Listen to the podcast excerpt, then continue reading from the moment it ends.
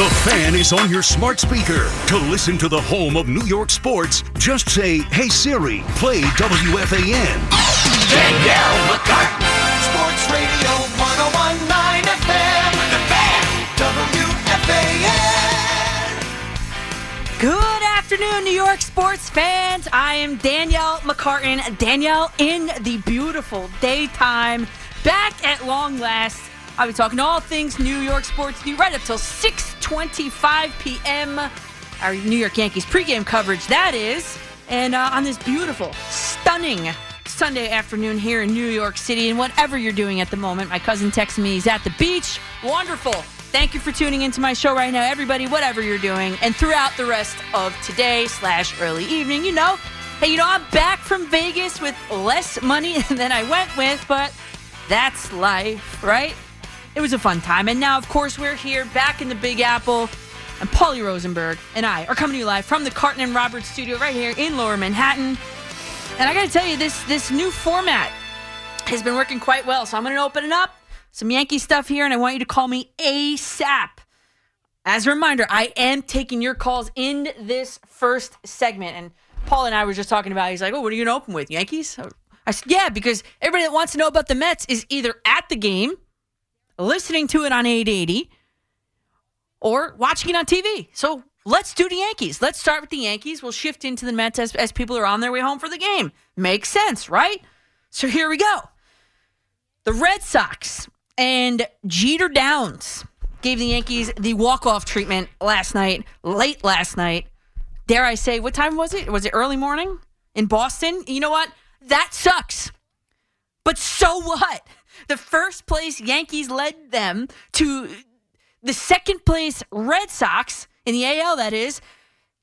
The Yankees lead them by 15 games in the AL East. I promise you, it's going to be fine. Really.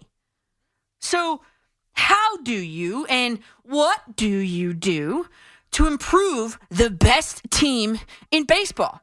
And it's the best team in baseball by what, a five game, five and a half game margin? What do you do and how do you improve on a team that has won 22% of its games this season by what is called a blowout margin, which is defined as winning a game by five or more runs, by the way. 22% of the games. Here's what I say I think that the Yankees need to do whatever it takes to out chess, out mastermind the Houston Astros. That should be the singular and only focus looking at this roster through the August 2nd to August 2, 8 2 trade deadline. Because they are the only team that is going to stand in the way of the Yankees making the World Series. So far, the Yankees and the Astros, they have played five games this 2022 season. They're going to play twice more in Houston before the trade deadline. And as dominant, dominant as the New York Yankees have been this season, you point to their run differential and everything that goes along with it, right? The Astros, of those five games, have won three of them. The Yankees, therefore, some simple math, have won only two of them. That's not good. The blueprint, therefore, is quite obviously that the architect, Brian Cashman, has to remodel this New York Yankees team to overtake the Astros. Nothing else matters. And so, in those five games, particularly those losses against Houston, those three, three losses against Houston so far, my question to you, the listener, is which was more important to the Yankees? Was it maybe not getting timely hitting? Or were the pitchers coughing it up? Well, I went back. June 24th, the Yankees entered that game against the Astros with a 15 game winning streak. Hot as hell. Verlander pitched a four hit, seven inning outing. Four hits. Then Severino wasn't great. He had jams in the fourth, he had jams in the fifth, and then in the sixth, he walked Alvarez, and then Tucker homered on the first pitch. L. So for this one, it's a combination of both no hitting and poor starting pitching from the Yankees. That's June 24th. June 25th, this one's quite obvious at Yankee Stadium.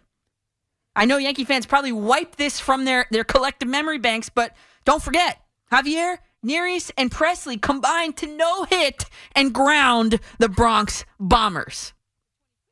Therefore, yeah, hitting was an issue.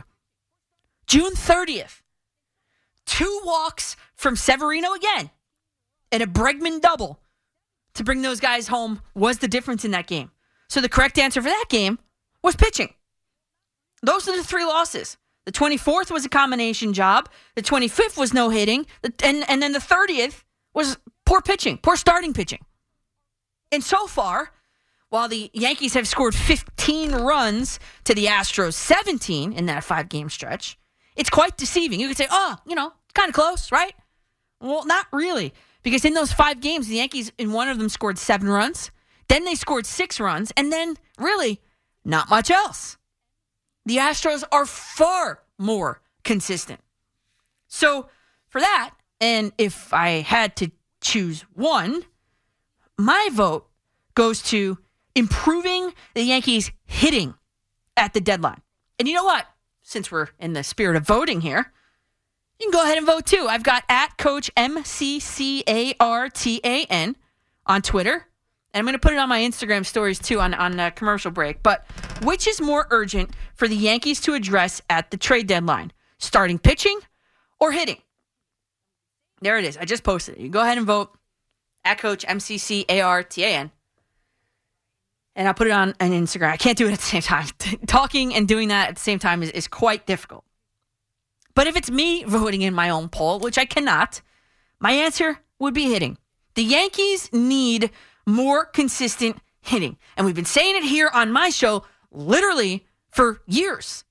Then you look at the order, right? And you say to yourself, okay, where is the biggest, most consist- inconsistent deficiency? Or I guess consistently inconsistent deficiency. Well, you look at Kyle Higashioka in a catcher's position, but he's not going anywhere. And the Yankees, in my opinion, are not looking to upgrade at catcher. Not. And then it's Hicks and Gallo in the outfield. And the Yankees and Brian Cashman are not going to admit that that seven year, $70 million deal for Aaron Hicks was a mistake. They're just not. Because it was. That contract was a mistake. I said it on the record at the time. So he's staying put because he's only in year four of the deal, everybody. So it's Gallo and he knows it. He said, I'm aware of the possibility. I've been in the league a while, and I understand that if you're not performing, things can change quick. For me, I don't see myself being anywhere else. I think we have a great team here with great chemistry.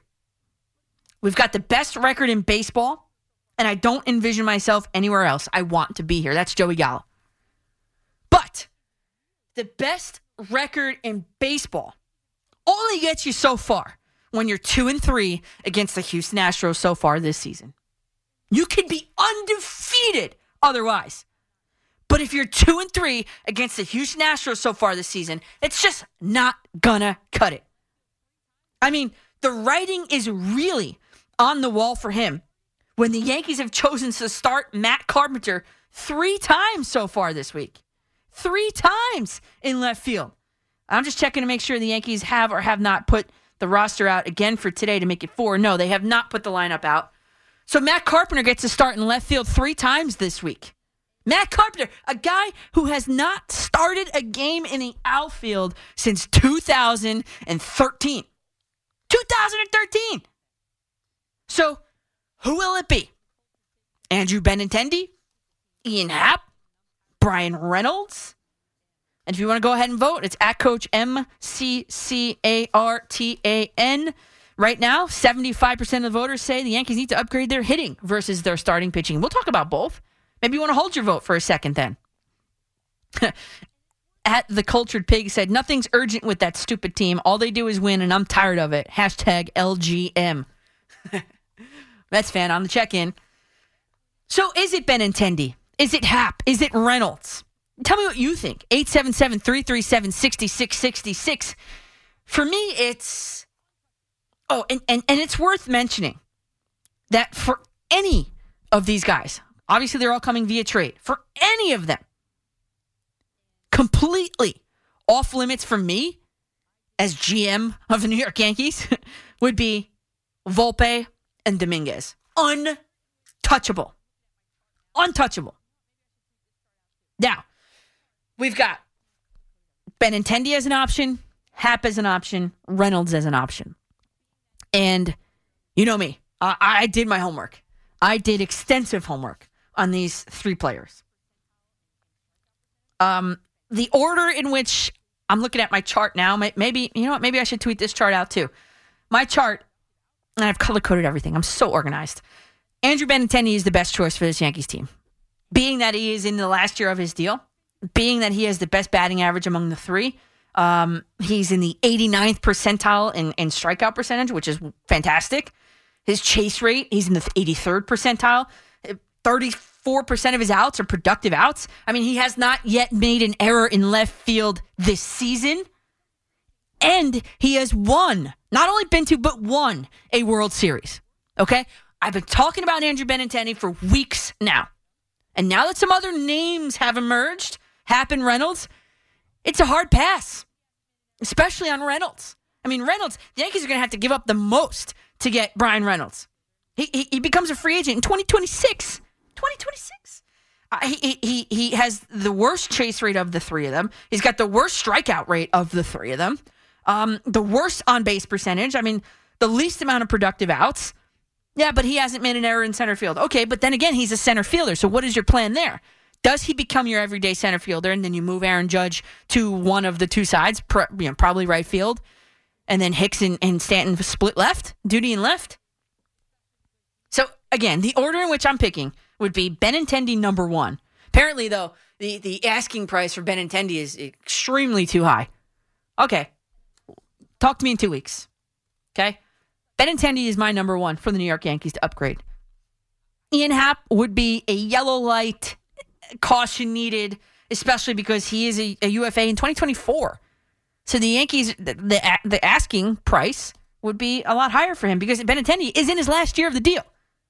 And then Reynolds is a hard stop for me. Like like a no chance. Like if the Yankees did this, I you know, I I, I would I maybe would root for the Red Sox if the Yankees did that. I mean, that's crazy talk. I know. Stay away from Bryan Reynolds, please. But the clear-cut answer of everything I studied earlier this morning, the clear-cut answer is Andrew Benintendi. All right, 877 337 6666. What do you think, Marty in Westchester? You're up on the fan. Yes, good afternoon, Danielle. I think you're, you're spot on with your assessment as to what the Yankees need uh, by the trade deadline. Mm-hmm. Uh, I'm all in for Andrew Benintendi. Yep. He's the uh, anti-Joey Gallo. He's a contact hitter. He's a high average hitter. He's just what the Yankees need when you talk about October baseball, and that's what it's all about. I mean, Yankees going to win a ton of games during the regular season. Mm-hmm but uh, they're going to need someone who could hit in clutch situations come the postseason. I think he's he's a guy that fits the bill. Absolutely. I mean, you said it. He, he is the anti Joey Gallo. He is a guy, and, and, and, and might, I, might I add, anti Yankee in a way, right? Because he is a guy who makes contact, sprays the ball all over the field, and, and he is the correct answer. It's, it's not hard. That's right. I want to ask you a quick question. What do you see as far as the starting rotation is concerned, do you see the Yankees going to an occasional opener mm. uh, come August uh, and September, or do you think they're going to try to also make a trade for another starting pitcher? Mm. All right, Martin, I'm going to let you go on that one because that is a great question, and we're going to talk about that coming up uh, right on the other side of this break. Um, do the Yankees, h- how do the Yankees navigate what is going on with their starting pitching? because we've talked about potential fits for the Yankees in the outfield, which is great. We've got three options. One of them is the clear cut answer. Okay. Um, and, and, and I, I looked at, by the way, one, two, three, four, five, six, seven, eight, nine, ten different things. Uh, a contract, right? And then one, two, three, four, five, six, seven, eight different metrics. And I know the fielding percentage is, is, is a fugazi kind of way to do this, but it was quick, right? And Benintendi has not made a single error. Okay, so there it is, zero errors. But the postseason experience, and we just talked and heard about, you know, Keith Hernandez, and he had World Series experience coming into that Mets clubhouse, and he was the leader, right, of that clubhouse. Okay, Andrew Benintendi has won the World Series with the Boston Red Sox. That is experience. You know, you don't want any green guys in there either. Reynolds, by the way, has no postseason experience. So he's a perfect fit. But I also don't want you to lose sight, and we can continue to talk about that, sure. But I also don't want you to continue or start to lose sight of the starting pitching rotation and the potential handcuffs placed on it by real life, not just made up, real life innings limits. I'm Danielle McCartan. We'll talk more about that next here on WFAN. Have something to say? We'll answer the phone. Call the fan at 877 337 6666. Powered by Superbook. Better odds and favorable prices.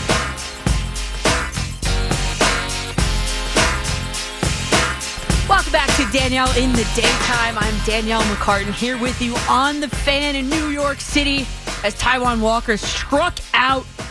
I didn't catch the batter, but the inning is over. There were runners on first and second. We are mid seventh at Citi Field. Mets and Marlins 0 0. Got a nice pitcher's duel going on out there. You don't care about the, the Mets right now, do you? If you cared about the Mets, you'd be either listening to them, watching them, or at Citi Field yourself. So, uh, we just talked about, and, and of course, um, we can oh, these you know these group messages. Sorry, I forgot to put my phone on silent. Sorry, I'm in a group chat. And it's crazy. Uh, uh, but we just talked about you know which of the if the Yankees go to upgrade their hitting, which I do think that's what they should do. Um, which of the three Benintendi, Happer, Reynolds it should be. Um, it's Benintendi for me, and it's it's not close. It's it's Benintendi for me, and it is not close. And uh, you can go ahead and vote at the poll at Coach MCCARTAN on Twitter, and it is up on Instagram stories as well. Which is more urgent for the Yankees to address at the trade deadline? A, starting pitching, or B, hitting? Starting pitching has caught up, but 61.4% of voters right now live on Twitter, that is, are saying that it is more important for the Yankees to upgrade the starting, oh, I'm sorry, the hitting. Okay. Two, we just talked about this. In two of the three Yankee losses against the Astros so far this season, Luis Severino has come up short. Like disastrously difference making short. So, what's my concern with him and others on this starting pitching staff? Well, simply the fact that it's been a while since they have pitched full seasons. Severino, his last full season was 2018. 18 innings between then and this season, and he's already at 84 innings pitched. Taillon, well, he's in a better position having pitched 144 innings last season, but he only pitched in 37 and a third the year before that. And he's already at 89 and a third, even before taking the mound in, I don't know, what, three hours from now, three and a half. Then you got Jordan Montgomery. He's also in a better position having pitched 157 and a third, but he only pitched 44 the year before that, and he's already at 96. And Nestor Cortes Jr. Well, the most innings that he's ever pitched in a single season is 93, and it was last season. He's already at 88 and two thirds. So the thing is, we, you, and I don't know what the plan the Yankees have in place for these guys is. And if innings limits are an issue, or potentially could be an issue, for a team with World Series winning aspirations. So then you really have to think, and this is back goes back to Marty's question. You really have to think about maybe bolstering the the starting pitching with a back end kind of guy. Maybe even switch to a six man rotation, I, or even a bullpen sort of game, being your quote unquote sixth man. I really don't think it's a bad idea at this juncture, seeing that know all of these guys are are, are exceeding far exceeding what they've already you know done in recent history or on track to exceed, I should say. Especially, you know, the case of all of them, really. But I don't think, I do not think that the Yankees are going to be shopping in the Frankie Montas or the Luis Castillo aisle. Forget that. They're going to need a guy that can consistently make a five inning start, and then they're going to hand it over to the bullpen. And you might say, oh, Domingo Germán, he could be that guy. Well, maybe. But Aaron Boone and the Yankees see him moving right from his rehab start directly into the bullpen. And then, of course, you've got Loaisiga returning soon, but probably not soon enough. He only pitched one hitless inning of 13 total pitches last night in single A Tampa. So just, you know, something to consider. Tweaking a World Series favorite team based on my observations from the three losses against the only team that's going to stand in their way from hoisting the uh, uh, at least the American League trophy, the Houston Astros. My three ta- my takeaways from those three losses out of five games. The Astros have beaten them three times out of five so far. So something to consider. Let me know what you think.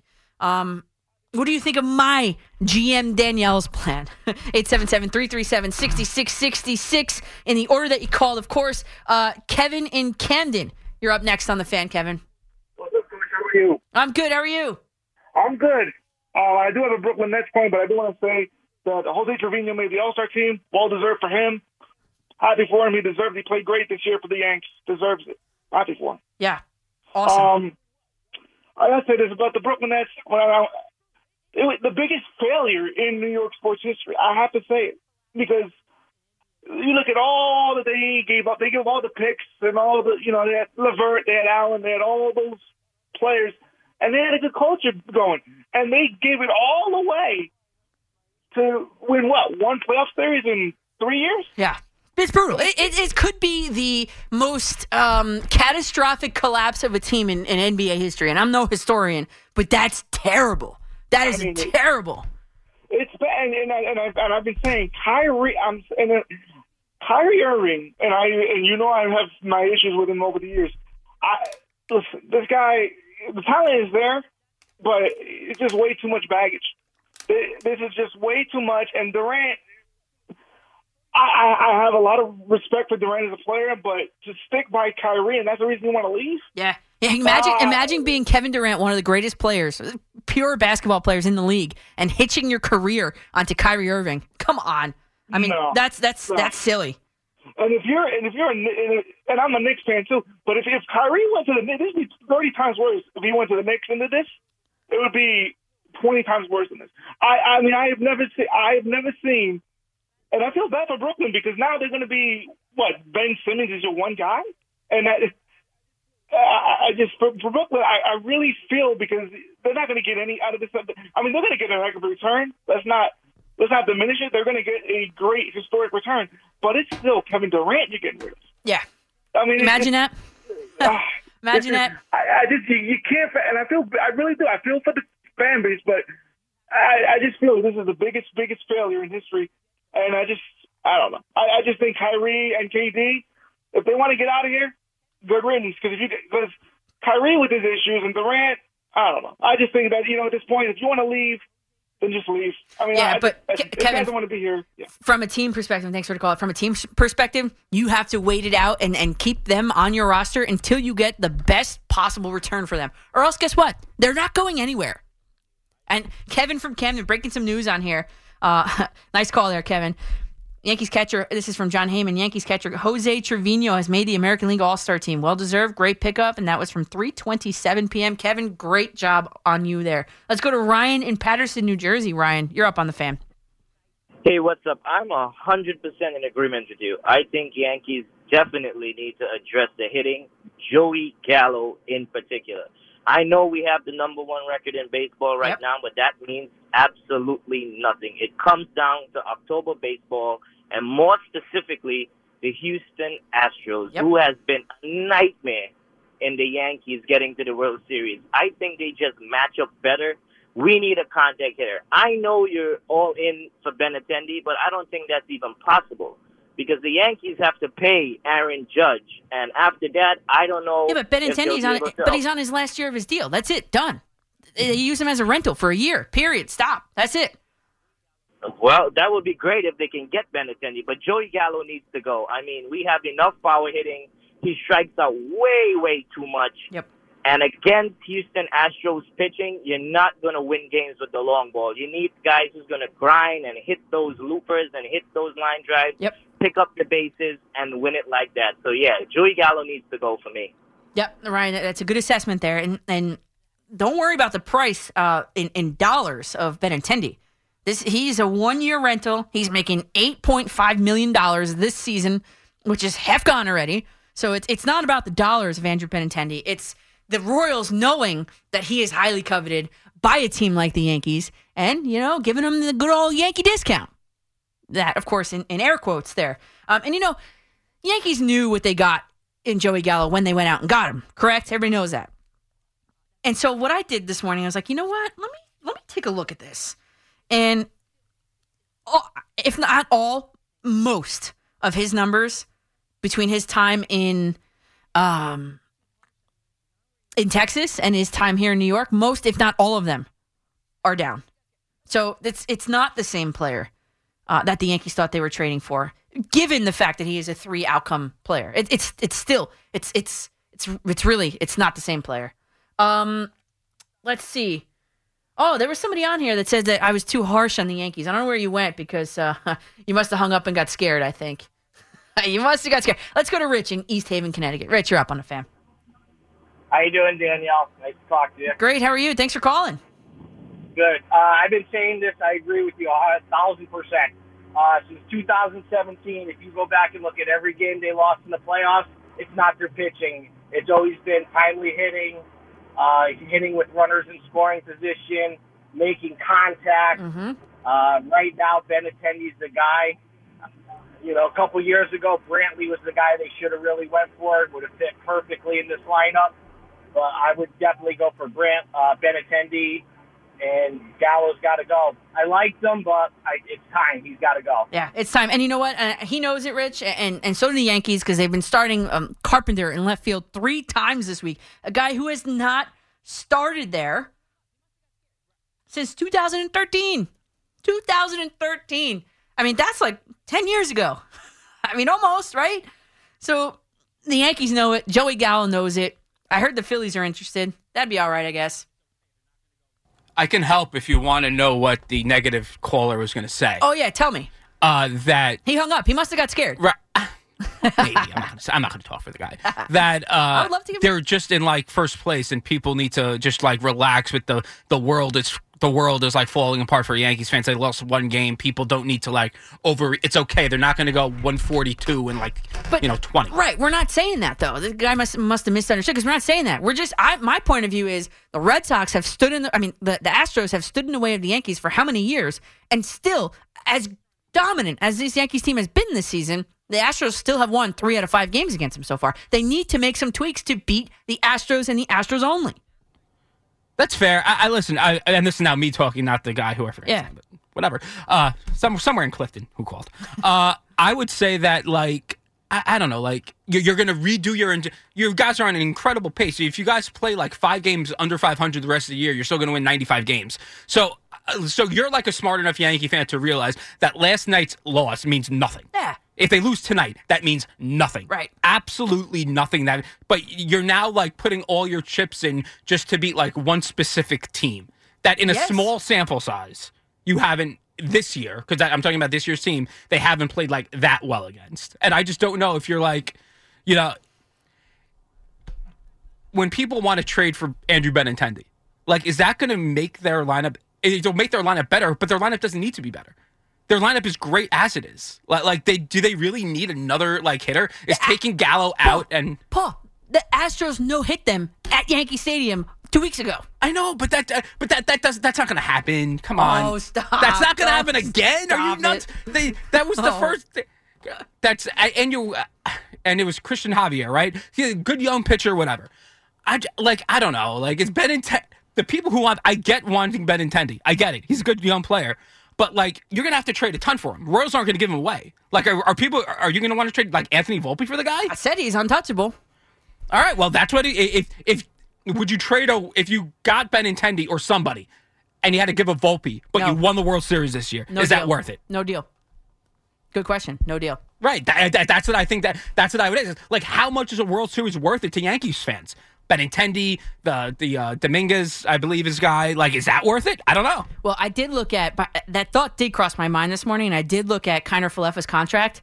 He's um he's got uh two more years this year and one more year of arbitration. By the way, so if the Yankees did move a shortstop or two, they can at least have him as shortstop for next year. I did look at that. Right. I just I, I just think that because there's a a segment of Yankee fans that want to win like every single game and want to like jump off a building if they lose a game. No. And they're like out of control nuts. Like that I can't get by. But then there's another group of Yankee fans that actually like think that like Benintendi trading for Benintendi and hitters would be like would really put them over the top against the Astros. When for me, it's just like pitching and defense and like things they're kind of they're somewhat struggling with. Like I don't know, do people trust Clay Holmes in a big spot? I don't know. Like who's your game one starter? Is it is it Gerrit Cole? The fans are going to hate that. But do you trust Nestor Cortes? Not at this point. Let's talk about Gerrit Cole in a minute. Actually, for real, uh, you know, because he, as you know, asked reporters in the clubhouse in Fenway Park the other night what their suggestions on what to do with or how to handle Rafael Devers. Well, I wasn't there, but I accepted the challenge nonetheless. I studied the charts on Devers, and if you just ha- so happen to have Gerrit Cole's phone number, text him right now because I, Danielle McCartan, have an answer to his question and a plan of attack for Devers. And that, of course, continuing with your calls about where your panic meter is with the Yank- Yankees ace Gerrit Cole and the starting rotation. Coming up next here on The Fan. The fan is on your smart speaker. To listen to the home of New York sports, just say, Hey Alexa, play WFAN. you know, I'm open for suggestions. You guys are all watching the game too, so um, has the ability to ride the ball out at the bottom of the zone. Has the ball has the ability to you know catch up to my fastball. Um, he's proven that. Yeah, listen, that's the voice of Gerrit Cole, obviously. And um, before we get into that and how to attack Rafael Devers, um, Paul, I got a tweet from Alan Linden uh, at NY Fan in Connecticut. He says, "Please tell your producer to calm down. That getting Benintendi on an expiring deal is not going to cost that much. Getting Happ or Reynolds would cost a lot more." And I said, "I'll tell him," and I agree with you. That's fine. The question is, is he going to make a big difference long term? The Yankees don't need help offensively. I'm sorry. They're scoring 10 runs a game. I don't care if they got no hit two weeks ago. It's a small sample size. I don't want to hear it. They're fine offensively. What is wrong with these Yankee fans? Well, the Yankees, I think it's 5.83 runs a game. Uh, no, that's enough. It's fine. it's the most in the it's the most in baseball. Of course it is. You guys won 61 games. Getting Andrew Benintendi is going to be the difference between winning a World Series and not winning a World Series. I'm not there yet. I, I'm not there yet. Uh, the Yankees have just tweeted out their lineup. Batting first, playing second base, DJ LeMahieu. Batting second, playing right field, Aaron Judge. Batting third, playing first base, Rizzo. Batting fourth, playing left field, Stanton. Batting fifth, playing third base, Donaldson. Batting sixth, DHing, Carpenter. Batting, what is it, seventh, playing center field, Hicks. Batting eighth, Trevino. Catching, batting ninth, Kiner-Falefa, the shortstop. Joey Gallo not in the order, not in the batting order in tonight's game in Boston. And listen, I, Rafael Devers, he is an extraordinary hitter this season. Extraordinary. So going into tonight's game, he's actually third in the league in batting average and end runs scored. He's fourth in the entire league in doubles. He's fifth in the entire league in OPS. I mean, you get the point. The guy is doing a great job this season. He's clearly a tough out. Okay, but that is no excuse to not be able to get him out. It's time to cancel the rent free program that he's on in Gerrit Cole's mind. Devers has six home runs in his last six games against Cole, and he's the only active hitter with six home runs in a six game span against any pitchers. Dever, Devers, Cole. So, lucky for Gerrit Cole, and I'm not pretending to know more than a four time All Star pitcher. I'm not, but he asked, and I think I might have an answer. So, challenge accepted. I studied the heat maps, I the StatCast zone charts, all of it on Rafael Devers. And I want you, wherever you are right now, on the beach, driving in your car, keep your eyes open though, please, if you're driving the car. I just want you to picture the strike zone as one big square with nine squares, all of the same size, inside of it. Okay? One big square with nine equally sized squares in grid fashion inside of it. You got it? Don't drive off the road. I then look back at the two most recent home runs by Devers off Cole, that the two in the same game one. And I saw that in the third inning, Cole's 89 mile an hour slider was on the lowest, farthest outside of the nine little squares. I saw that in the fifth inning, Cole's 91 mile an hour changeup was on the lowest, farthest outside of the nine little squares. And both both at bats, by the way, Devers was in control of the count. I mean, it was it, they both started 1-0, one ball, zero strikes. So, what's your objective if you're Gerrit Cole? That's what I'd like. That's what I probably would have asked him in that spot. Is it just to prevent him from from hitting a home run, or is it to strike Devers out? Because if you're going to prevent him from getting a home run, you have to keep the ball on the outer middle or the outer upmost squares of that strike zone. Outer middle, outer upmost. He has hit zero home runs so far this season in those zones. So, I mean, it really is precision pitching here. Because if you miss middle, middle, or middle up, or even low outside, he will crush it. So, if your objective is to prevent a home run from Devers, my pitch sequencing would be try to keep him guessing uh, by working him in and out versus up and down on the vertical planes, and obviously changing speeds while doing so, so he can't time it. Obviously. Or then, if your objective is to strike Devers out, well, I would still attack those same zones because, but then I would say his his most strikeouts, Devers that is, occur when you can get him to chase out of the zone, high and outside. But in conclusion, you cannot pitch Devers low, which is precisely what Cole did. The result was two home runs in the same game.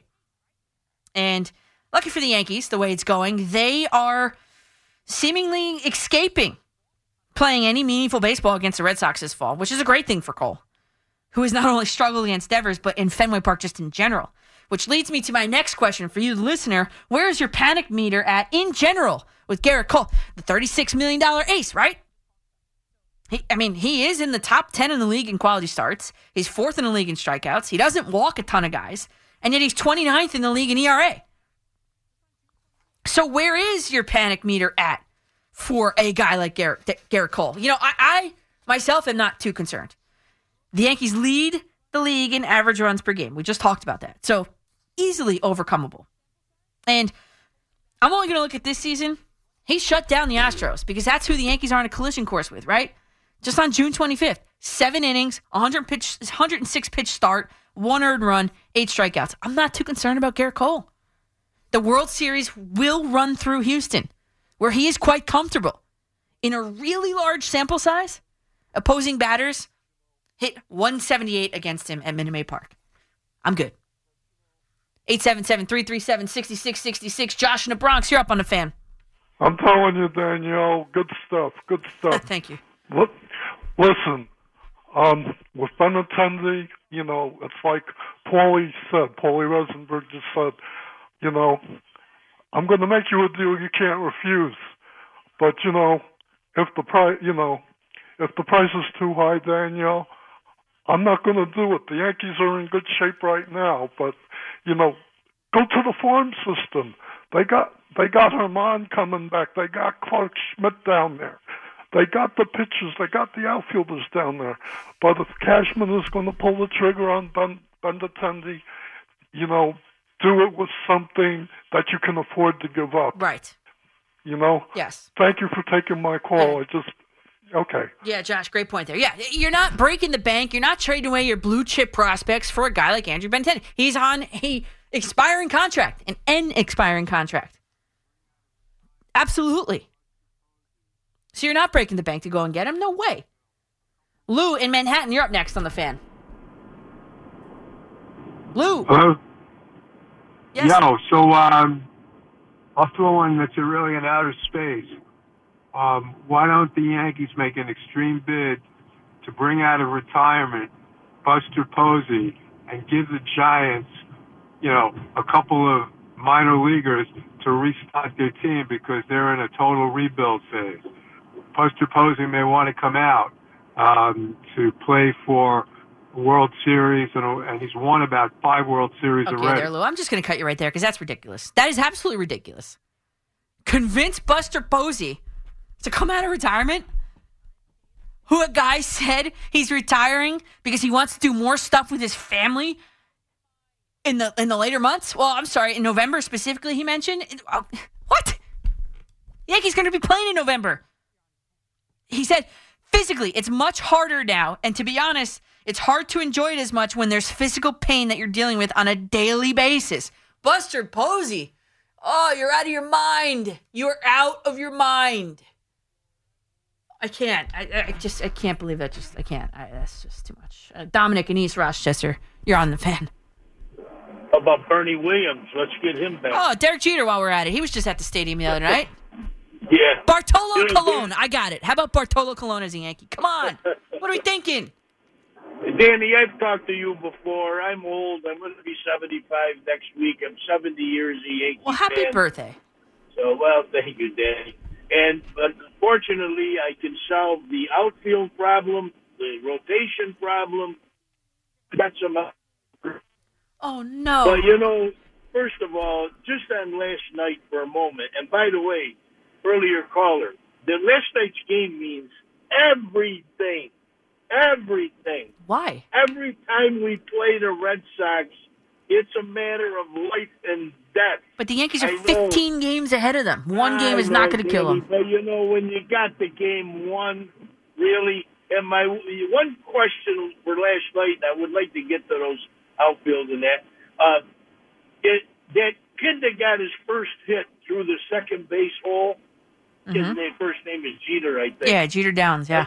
Where the hell was Torres? I mean, what, what was Torres doing over by second base? Yeah, they probably had the shift on him. I, I would love to see like a separate camera where you could see where the fielders are, but it- it wasn't his Danny, choice. Danny, a shift on a kid's never got a hit. Yeah, I know. I know. Anyway, That's what the analytics say there, Dominic. I don't know. Yeah. And listen, after I hang up, I don't know if you broke down the third guy. Is his name Happ? Yeah, But yes. Anyway, I, I, I didn't hear the breakdown on him, but outfield problem is solved easily. Miguel Andujar, end of story. Terrific hitter, showing he can catch the ball. That's the end of the story. Rotation. We have Sears to add to the rotation for some help. And let's not go to sleep on Domingo Germán. This kid won 19 games. Yeah, but Boone said So he's he's gonna sleep on this right. guy. Dominic, I get Okay. it. And and, and and Boone said that he's gonna be back. Uh, when he comes back, he's going to be in a bullpen role. He said it, so I, I get it. Maybe that could be a, like a bullpenning sort of game, like with an opener and, and all that. I get it. Um, but I guess the, the takeaway from you, Dominic, is that you're saying that the Yankees should stay pat, stand pat. Uh, I'd like to see Benintendi, but I'd like to see the cost of it, obviously. Uh, but if not, then I- I'm out on the other two guys for sure. And maybe the answer is going to come from within. Who knows? All right, Paulie's giving me the, the break sign here. Quick break. Uh, we've got uh, Kevin Dexter on the update, and the Mets are still tied 0 0. Whether you're first time, long time, or all the time, call the fan at 877 337 6666. Powered by Superbook. Better odds and favorable prices.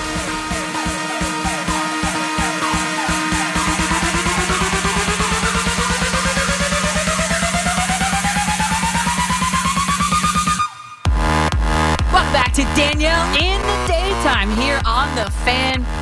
Paulie R on the ones and twos with DJ Hardwell, my favorite of all time. Do you know he has a new song, by the way? I think I sent it to you. Did I send it to you?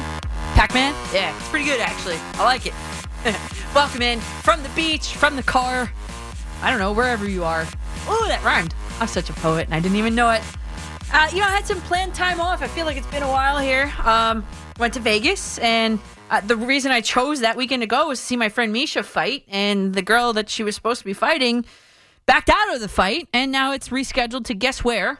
Long Island, of all places, the UBS Arena. So I'll be there on the what is it, the 16th, Saturday the 16th. I'll be at UBS Arena, and um, of all the places in the world, I mean, Long Island's kind of far from where I am, but at least it's not like you know Cleveland or anywhere else. So all right, it's fine.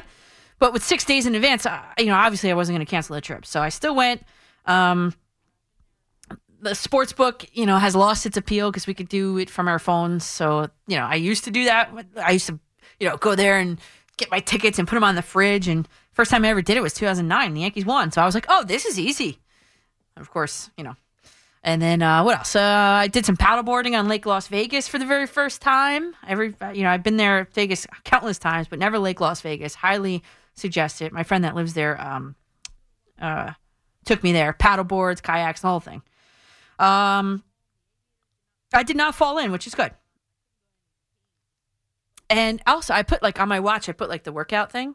Burned like a, almost a thousand calories that day doing it. She fell in, and I didn't want to like turn my head to actually look and laugh. Like I turned somewhat, but I was still a little wobbly myself, so I didn't want to laugh too hard. but uh, the Aces were not home. The Aviators did not fit into my plans, so um, I couldn't go to any games. But I did visit the NFL store in Caesars, uh, the Caesars Forum shops. Took some pics with the logo, with the Giants helmet, and I almost left with the twenty nine dollars Zach Wilson T shirt, but I did not. And it was just just a really cool store. Uh, people were literally waiting by the gates for the store to open. So, um, yeah, so there's that. Fun time in Vegas, but I'm back, and I'm with a vengeance here on the fan and, and otherwise. And here, the Mets, uh, bottom of the ninth inning, there's one out. They've got Tommy Hunter warming in the bullpen in case of extra innings. Uh, I'm sorry, bottom of the ninth. Did I say top? Bottom, I meant. Um, zero zero score. So I'll keep you keep you locked in on that. Steven in Brooklyn, New York. You're up next on the fan. Yeah, hi. Um, so I'm I'm I'm calling because I it seems like you always have this very negative take on the Yankees. it's Really? like this doom and gloom, sky is falling. Really? thing. Can I You have an example? Can you give me an example there, Oh, Steven? the stuff like the stuff that you like. Okay, so you had been mentioning a while back that you know, let's see how the Yankees do through this tough stretch and this and that. And um, I don't know, think that's Yankees I don't think that's negative. Well, the, well, the Yankees have always proven themselves at this point, and every time they do, it's still like we got to worry about this. We got. On the other hand, what you should be focusing on, in my opinion, because the Yankees do still have a 15 game lead, is what's happening with the Mets, who used to have a 10 game plus lead. Well, and are here it is, Steven. I'll, I'll tell you why I'm not Yeah. focusing on the Mets just yet because they're still playing, and anybody interested in the Mets is Well, still let me- watching well, the let me ask Mets. you- well, let me ask you about this. I mean, they're getting shut down by the Marlins ahead of an important series with the Braves. I mean, I'd be pretty concerned that the Met offense, which hasn't really been doing very well Hmm. lately, I'd be worried about that. You're Um, not, but let me ask you this, Steven. You're not worried that the Astros beat the Yankees three times out Oh, of five I'd so far this year? The Astros humiliated the Mets four games. They weren't No, even. no, Steven, competitive. answer the question, man. lead. Answer the question. I'm, I'm not worried about. You're not worried about that. Absolutely Oofa. not. No, we we came back on. We came back against them Oofa. twice late in the game. We beat them two games, and the the, the the games we lost, we barely lost. So I wouldn't say that we embarrassed. Barely lost the. One, you got did. no hit there, Steven. You're not concerned about that? Well, we were getting no hit, and we won Oh, the man. game. Oh, and my- we won the game. You got no. So, oh, but, oh my God! I, I would be worried. I'd be worried about the Mets Oh, with the man. Braves coming up. I mean, the Braves have barely played the Nationals. The Wow. Mets pounded the Nationals and and, have And you're not concerned teams. about the Astros whatsoever? No, no, I'm not. I think the Yankees are every bit as good as them. And Wow. um, I mean, just because they Really? lost two, uh, three games out of five doesn't doesn't mean anything, really. Oh, really? So I, I Oh, how about in a, in a five game series? You're not uh, that right there. The Astros win a five I'll game it- series. I'll put, it, I'll put it to I'll put it to you like this. If oh yeah, go ahead, Steven. Astros- Mansplain it to me, buddy. Go ahead. Yeah, if the Yankees Yeah. played the Astros a Yeah. hundred times, Yeah. they, uh-huh. they could they could win fifty games. I Are mean, you that's the way it is. Nostradamus? Oh my God! Is Nostradamus So- calling in from Brooklyn, New York? Yeah, it's not about that. It's about Oh. two very evenly matched teams. Oh. Either team could win, right? It wouldn't Oh. surprise me if either team won. The Astros are that good. On the other hand, who are the Mets playing that is so Okay, good? Steven. Let's see how they do. Let's see. Let's see how they do against the Braves. Yeah, let's see. And if they All right, Steven. Okay, enough of that. Condescending. I just can't stand with condescending. I can't deal with it. If you're a Yankee fan, you should you should be concerned. I'm not gonna tell you uh, like he told me, but I would say I would be concerned, having lost and been no hit, and no hit by the way at Yankee Stadium. You can't even say they cheated or anything. You got no hit in your own stadium. That would be concerning with me. They scored seven runs in one game, six in the other, and then the remaining three, of the Yankees, they scored one, or maybe it was two. Yeah, I'd be concerned. That's it. that's you, uh, Steve. I don't need you mansplaining it to me, dude. You can't go out and make predictions and prognostications like you're Nostradamus out there. You just can't. Look at what ha- the body of work has already happened. Three out of five games so far this season, the Astros have won three of them. That's a, that's a huge cause for concern. The Yankees have steamrolled everybody in their way. Biggest run differential in the league, most runs scored per game in the league. And yet, the Astros seem to have their number, don't they? You want to make it to the World Series, you got to prove that you could beat the Astros. And as of today, July 10th, Yankees I've only beat them twice out of five times. Come on, Steve. Come on. Uh, ben in Queens, you've been hanging out for a while. Ben, go ahead. Okay, I gotta follow that. Firstly, uh, welcome to brunch with Coach. Um, all right, let let let let's do this. Let's do this. First, bad news. Unfortunately, your Azzurri ladies are getting trounced by France at the moment, five zip. Mm. Uh, your back line just isn't fast enough to keep up with France right now. You got uh, you are you do have two strikers that uh, that that I pay attention to when it comes World Cup time because I think Italy will make the World Cup, but back line is young. There it goes. Uh, and and France is taking advantage. Uh, WNBA you mentioned on, on your trip, and I'm glad you had fun. Uh, some news dropped today. I hope you got a chance to see it. Uh, they announced that they're, uh, for the league finals, they're going to be using chartered flights for the ladies. Oh, finally. I didn't see that. Well, well, Okay. well. They're also going to increase uh, increase the bonus pool money for the playoff winners. Good. And and in 2023, the league is going to expand the season to 40 games. Wow. Look at you, Ben. I didn't see any of that. I love it. All of it. I love it. All right. Um, Kelsey Plum won, won the All Star MVP. Uh, Sabrina Ionescu won the Skills Challenge, and they did something very cool. They paired them with high school All Stars. I So saw that. Yes, recruits. So I I figured you had so much negativity. Oh, yeah. need a Oh, yeah. Negative. I'm like negative Nelly over here. All right. So so here we go with You can't, Ben, these guys can't handle the truth. That's what it is. Uh, no, no, no. It's it's not that. Hey, hey. I, I, I just look at it this way. On the weekend of Yankee Sox, Yankees fans feel a sort of way. And when you come and you tell certain fans what your idea is, and folks out there, it's been a month that coach has been suggesting Benintendi. This ain't just made up. All right. All right. So so I, I'm I'm just saying it just shows how much some people listen. For the last caller, she's right. She can't talk Mets now because the Mets fans are paying attention to the game. Exactly. And, and by the way, for the Mets, great job with Keith Hernandez Day yesterday. Great job with that. Yeah. My dad had a had a ball at, at that one. So thank you Mets for that.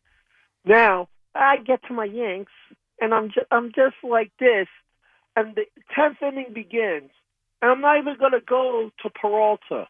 I'm looking at Rizzo, and I'm just like, hey, we got two runs. That's cool. You're on second base. That's cool. This is Yankee Sox. What lead is safe in a Yankee Sox game? None. Why are you trying to steal third?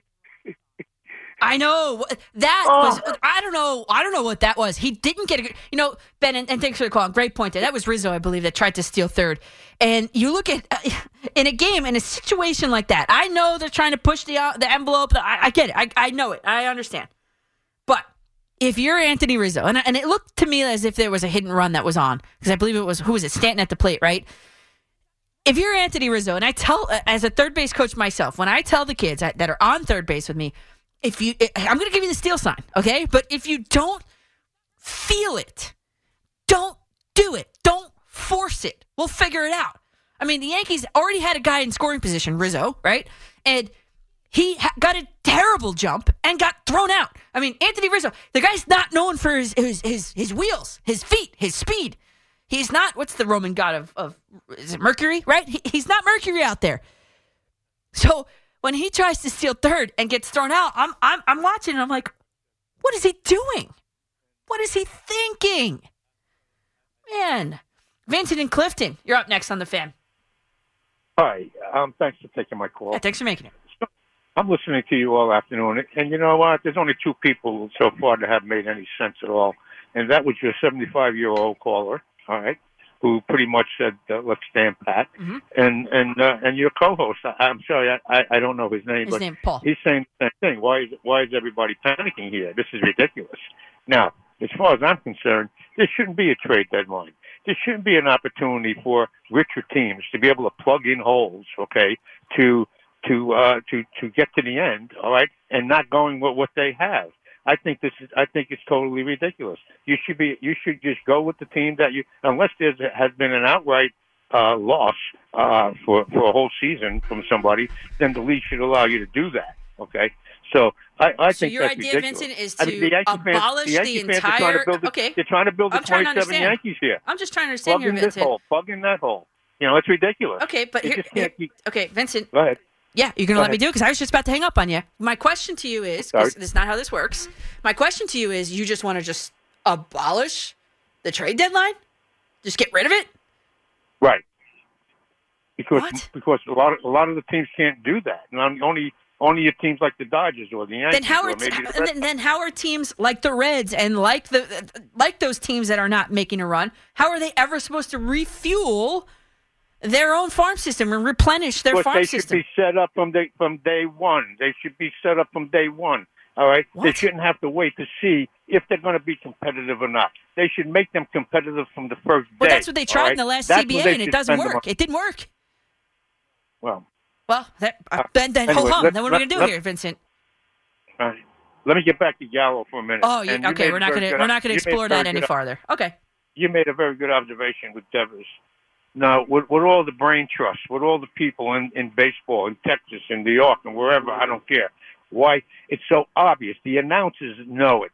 The people know it. You you you did an an, uh, an analytic thing, and you pulled it up on Devers. I see it. He can't. Or I can get him out. All you got to do is pitch him high and outside. Pitch him high and outside, and he's done. Yeah. It's very simple. That's it. Why doesn't anybody see this? I don't know, Vincent. I don't know. Well, what are they doing in this dugout? What the hell are they doing besides spitting on the ground? That's another issue, please. Oh, you know, you're talking about why, the- why the don't they get the cameras off the dugout and stop looking? Have to look at people, especially uh, uh, the, the managers and the ball players, spitting on the ground where other people have to walk on it, even at the batter's box. What is going on? No spitting and no trade deadline. That's Vincent and Clifton. All right, let's go to uh, Douglas in the Bronx. You're up next on the fan. Bentornato a New York, Daniel. Oh, grazie. Grazie. yes. Uh, let's not forget uh, with with the Yankees uh, are looking for at the trade deadline. They're playing in the best division of ma- in MLB because um, earlier the Orioles swept the Angels. They're 43 and 44. They're in last place in the AL East. They're just three games out of a of a playoff spot. Yeah. So uh, this yes, Astros are the number one uh, threat to the Yankees, but they got a lot of solid clubs in this division. So it's it's still and yes, there's they're uh, double digits in front. What is it? 15 games in front. Uh, Hey, Douglas, place? let me just Yeah. interrupt you one second. Billy Hamilton tried doing with uh, what uh, Anthony Rizzo tried doing last night. He stole third. There was an overthrow by Nido. The Marlins have just taken the lead in the top of the 10th over the Mets, 1 nothing. Go ahead, continue. Wow, wow. Okay. So uh, this week marks the first week of 2022 inside the Big Brother house without Miesha Tate. Yeah. Very surreal. I'm not Very into it anymore. I only watch when she was on. I, I get it. I get it. How uh how is how is she handling it? You met her in Vegas. How is how, what's the scouting report going into Saturday? So I didn't meet her because I, we were texting and the whole thing, but she said she would prefer to just stay on her plan, and, and I'm not trying to screw anything up for her. So I was like, all right. I'll see. She said, are you going to be in Long Island? I said, yeah. She said, all right, I'll see you then. So I, I didn't see her this time. Great. Okay. And oh uh, yeah. And by the way, uh, maybe his friends or family are listening. There is a Poochie in this summer's Big Brother house. Can you believe it? No relation though. No Oh. relation. but he hails from Staten Island. I don't know if his friends or family are listening, but hello, hello. Yeah, your son is doing good in the. they're doing good in the house. Okay. So while you out in there in Vegas, I heard you on Steve Cofield's show. Mm-hmm. And yeah, it was a great guest spot you had with him. He had you on for the whole hour. So Yeah. that was great. Yeah, thank you. and Jersey Shore of- dude. Always taking looking out after his own Jersey. Yeah, uh, and the topic of Joey Gallo came up because right he hails from Vegas, Mhm. and Yep. and the host expressed uh, be, a bewilderment that the New York fans boo players. and so that topic came up, Yeah. and I tweeted him. I tweeted him the, the day after, and I said that we're not booing the person, we're booing the performance. And Yes. I slightly disagree with his notion that it's counterproductive because, I mean, that is our way of expressing our displeasure for the organization Right. in, in some sense. Um, uh, I know it's not easy for the player by all means. And again, and granted, New York, they're not, we're not immune to management incompetence like the Knicks, the Jets, the Giants, but at least we are passionate. We, uh, that incompetence does not go ignored. And I would say the same for Philadelphia and Boston. They're all passionate fans. So uh, that was, that Well, was my it. deal. But and Douglas, you just it's a good job. it's, you're not booing the player. You're booing the performance. Exactly. Exactly right. And uh, I see Richard. I see you, Dave. I see you, Micah. We got to take a quick break here. I'll keep an eye on this Mets game, and, and if you'd like, you know, maybe you're a Met fan on the way home. It doesn't look like there's a lot of butts in seats there now. So, uh, you know what? Let's get into some uh, some Mets uh, trade deadline stuff. We did it for the Yankees already. We can continue to do that, definitely for sure. And let's add the Mets into the mix now a little bit. I'm Danielle McCartan. Give me a call to discuss with the Mets and the Yankees need and what they should do at the trade deadline at 877 337 6666. Even WFAN host need a break sometimes. Call the fan at 877 337 6666. Powered by Superbook. Better odds and favorable prices.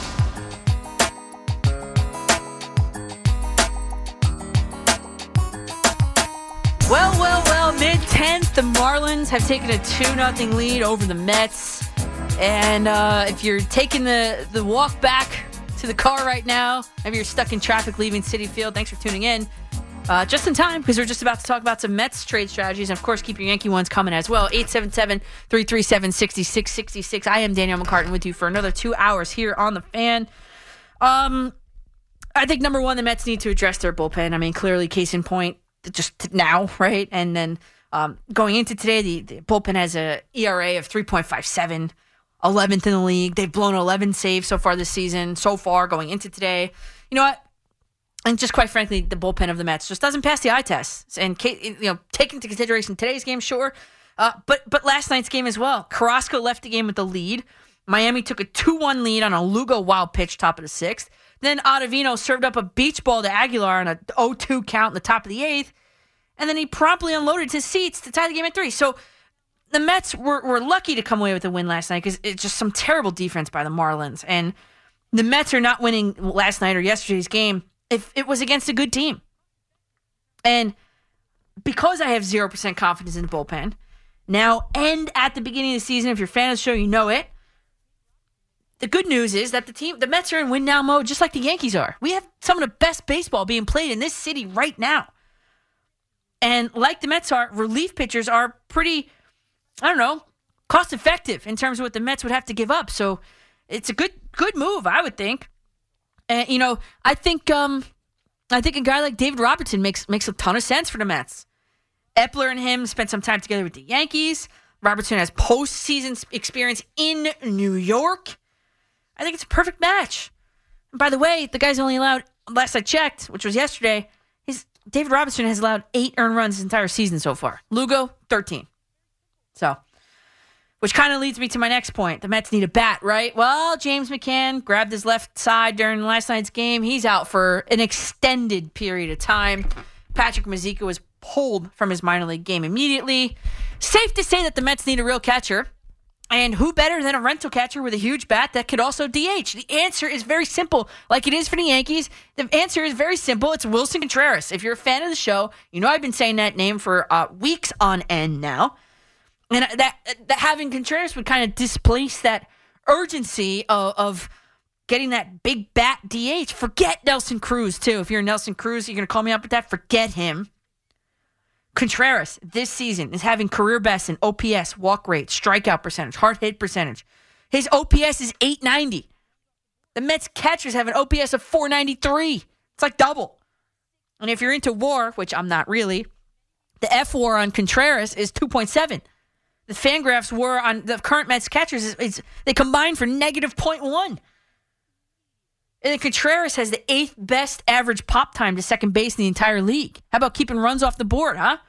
Nido, 26th. Mazeika, 59th. McCann, 60th. I've been saying it for many weeks already. Get Contreras to Queens in a package deal with the Cubs, Robertson, and Willson Contreras. the Mets would immediately be better and not have to worry about the Braves uh, breathing down their necks. Your thoughts on Contreras as a Met, bolstering the bullpen to make this team a true World Series contender? I'm, I'm Danielle McCartan. Call me 877 337 6666. I'll keep it. Could you try again? Oh, okay, Siri. Um, I said World Series and then Siri activated. there you go. Uh, I'm keeping an eye on this Mets game for you. Okay, he's still talking to me. Shut up, Siri. Oh my God. Rough, man. Huh. Hey, he's eavesdropping on every conversation I've got going on. This guy. You know what we call that? Big pharma, big tech. All it is. Uh, the Mets might come away with a big L today. Two nothing. Bottom of the tenth, no outs. Hey, you got to believe, right? We'll see what happens. All right, in the order that you called, Richard in Manhattan, you're up on the fan. Richard. Uh oh. All right, Richard, you're going to have to give us a call back. Sorry about that. We got nothing. I didn't hear any fumbling of the phone or, or anything. So, Richard, give us a call back. I'll get you on right away, okay? Uh, Dave in Brooklyn, New York. You're up next on the fan. Hello, how are you? Good. How are you? Great, great. Love your show. Thank you. Um, yeah, Danielle. Um, this is this is my opinion on on Aaron Boone. My opinion alone. Um, now the record looks great, right? Mm-hmm. So it makes perfect sense to say, hey, he's got to be a great manager, right? Mm-hmm. Well, my opinion is guess again. He may Explain. have a great. Well, okay, so the other day, you know, in Pittsburgh, right? He benches not only Judge but LeMahieu on the same day, including the fact that there was an off day the following day. And then he ended up using LeMahieu anyway, and Judge was on deck, and we, we ended up getting, I think, one hit in that game. So, you know, I understand benching one of them, but benching two of your stars before an off day, unless there's a reason that that had to happen that I don't know about, you know what? It's kind of making me wonder, like, was that really necessary? That's number one. Hmm. Number two, last night, again, unless there's something that we don't know about that made him do this, would it have really been that bad to put in Holmes for one more inning? I mean, it really would have been nice to, to protect this two-run lead, especially in the tenth inning with a guy in second. Um, uh, Peralta, I have no problem with the guy, but he's not a closer. So I don't really get this. Like, it's like all I'm saying is, you know, you would think, you know, Boone and uh, you know, the pedigree and he's his whole family's in this. Why does it, you know? Well, I mean, am I wrong by saying at 13 years old I would have said, you know what? When, I'm, I'm, when, when I was a kid, I would have said, eh, put in Holmes for one more inning. Yeah. Am I wrong? Oh, the, uh. Dave, the problem is the analytics say differently. You know, the whole thing. The Yeah. analytics say differently, and that, and that's that's part of the problem. I mean, it's it's nowadays it's like here's what the computer says, here's what we're gonna do. Right, exactly, and and and obviously, you know, I mean, people will argue for and against. I get that, but like you know, back in the day, Billy Martin would have said, "Eh, let's get this one. Let's win three out of four. Let's put that much pressure on this team. Let's really bury them." Yeah. Lou Piniella, I think, would have done the same thing. You, you know, Goose Gossage just saying, "Hey, man, I used to pitch three innings." I mean, it's like so. Yeah, Yeah, no, Dave. Danielle, I, I, yeah, I get it, Dave, and thanks Yeah, for thanks for the call there. Thank you. Yeah, Thank you know what? Hey, uh, by the way, uh, in the Met game, Brandon Nimmo just just, and I say just, I mean just, missed a game tying two run home run in the bottom of the tenth. I mean, by inches. And uh, the runner on third, I don't know who it is, uh, tagged up. So the Mets are in a situation. Guillermo, thank you very much. Uh, they're in a situation when Mark Canha is up at bat with two outs, bottom of the tenth, runner on third. Uh, it's looking dire for the Mets right now. Uh, let's go to oh Richard in Manhattan's back. Richard, go ahead. What Hi, there? Daniel. By the way, the Mets had first and second, no out against Alcantara, and they don't even bunt, don't Mhm. score. I mean, they must think they're going to hit the three-run homer against these guys. Makes no sense. No sense at all. Okay, Yankee game last night. Uh, analytics. How is it analytically smart? And they asked Boone after the game. He said, "I'm okay with it." Judge doubles in the tenth. Man on second scores the automatic runner. Gallo doubles. Gallo misses four games with a bad back. Rizzo, Rizzo. Rizzo, rather. Yeah. Misses four games with a bad back. Mm-hmm. Four games. And he tries to steal 3rd Mm-hmm. after the game Boone says I'm okay with. In what analytical model does that make sense? Yeah. Well, you know what though? It just worked for the Marlins on the overthrow. I mean, Four times. Did he admit that the guy that stole th- third, uh, attempting to steal third, missed four games with a bad back? Yeah, no. And were there and no by the way, in and the by the ninth way, inning? yeah, In by the way, it was Billy Hamilton, not Anthony Rizzo. That's right. Today. That guy's much faster. Yeah, And much faster. This way, they had a two-run lead. If you bunt them over to third, I know, I know, uh, uh, uh, uh, Stanton doesn't bunt. Mm. Attempt one bunt, maybe. Get him over to third with one out, and then the uh, guy behind him. I forgot who's behind him. Uh, the Torres or whoever. We could, uh, you know, maybe Torres got another run in. last night, yeah. And then they asked Boone after the game. He must think we're stupid, and he says he's. Oh, we're, I'm okay with that. That's it's okay to attempt to steal third with no out, but to bunt them over, that's not good because analytically it's not good. I I- see. I don't understand any of this. None of this makes sense to me. Zero. and yesterday, uh, like the caller before me, Holmes has pitched the ninth inning. He pitched one, two, three, eight pitches. Yeah. Where does it say to take out a pitcher after he pitched a one, two, three, eight? Oh What- yeah, on the iPad. That's where it says it. now, let's say the game went into 16, 15 innings. Yeah. You would have used seven relief pitches. Yeah. Everyone pitching one. I mean, he's lucky that they lost only in the 10th inning because Peralta got him out of it. He didn't have to use two or three more relief pitches. But why doesn't he think forward and say, wait, Holmes is pitching good. Let me get another inning out of him. He's got 18 pitches. He just got out one, two, three. He had a shaky eight, okay. Mm-hmm. But the ninth, he was eight pitches. One, two, three, eight pitches. Let's give him at least one or two batters in the 10th. If for no other sake, to save the bullpen. Yeah.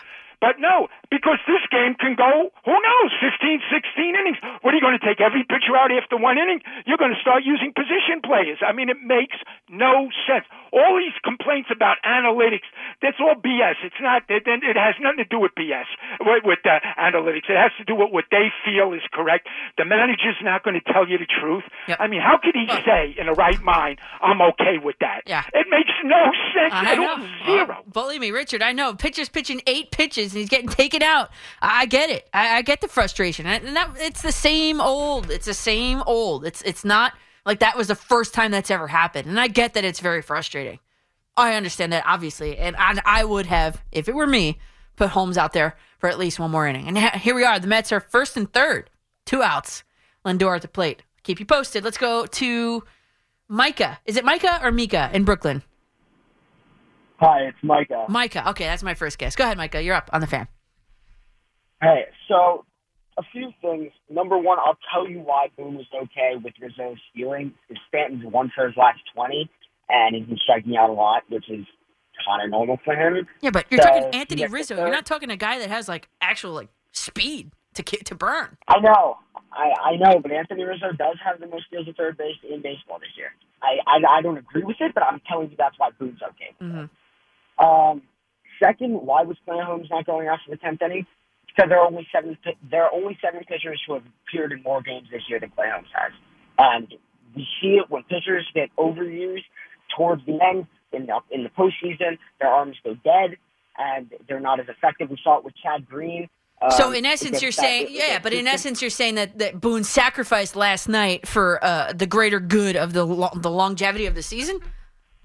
I think I that's mean, he pitched exactly eight what- eight pitches, but eight pitches. eight. Sure, doesn't matter. And He's pitching 38 games this year. There are only seven pitchers in baseball that have pitched at more games. And Yeah, but, but okay, appearances. But how, do you have the total of the number of pitches thrown per per appearance? Average number of pitches thrown. I don't. But Clay Holmes is Okay. not a, he's not a primarily strikeout pitcher. I mean, he does get strikeouts because he goes hard and he does the movement, but he's a sinker first pitcher, which means ground balls. Which So, means double you plays, know, but okay, go not- ahead. Right, right, which means that he shouldn't be throwing as many pitches. I'm not saying I agree with not sending him out for the tenth inning, but that's exactly why Aaron Boone did it. Um, okay. last thing I wanted to talk about was um, possible trade deadline Yeah. things that the Yankees could do.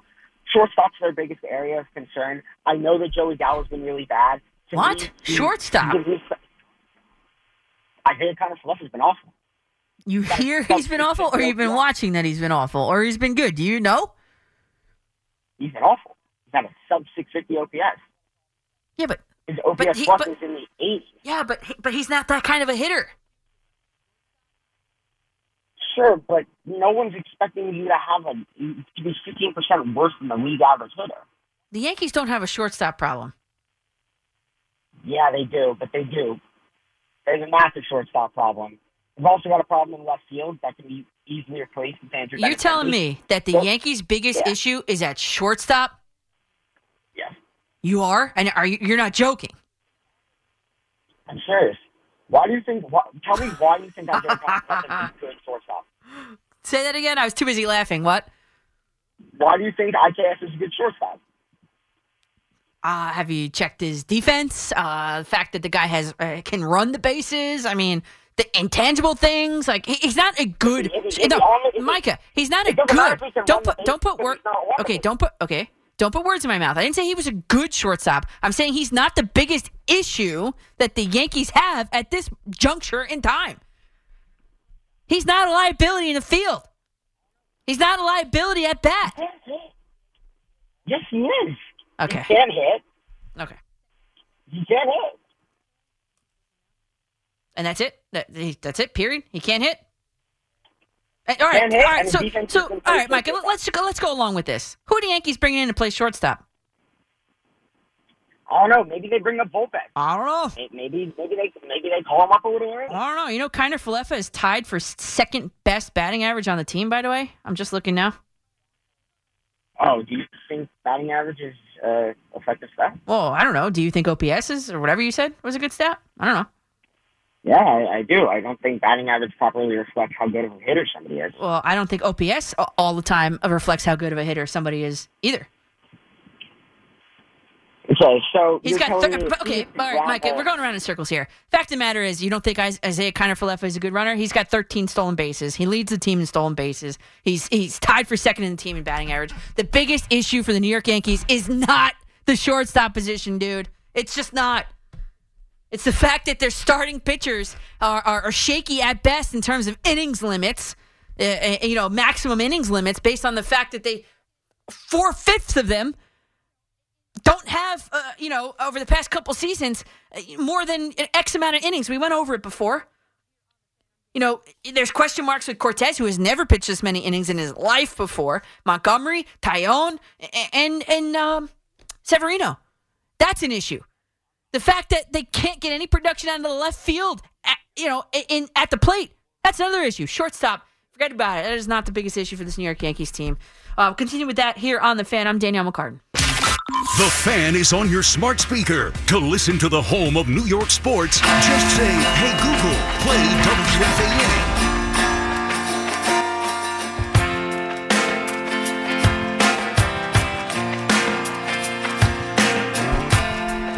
To Danielle in the daytime here on the fan. I just got a tweet just now that just came through at Coach M C C A R T A N.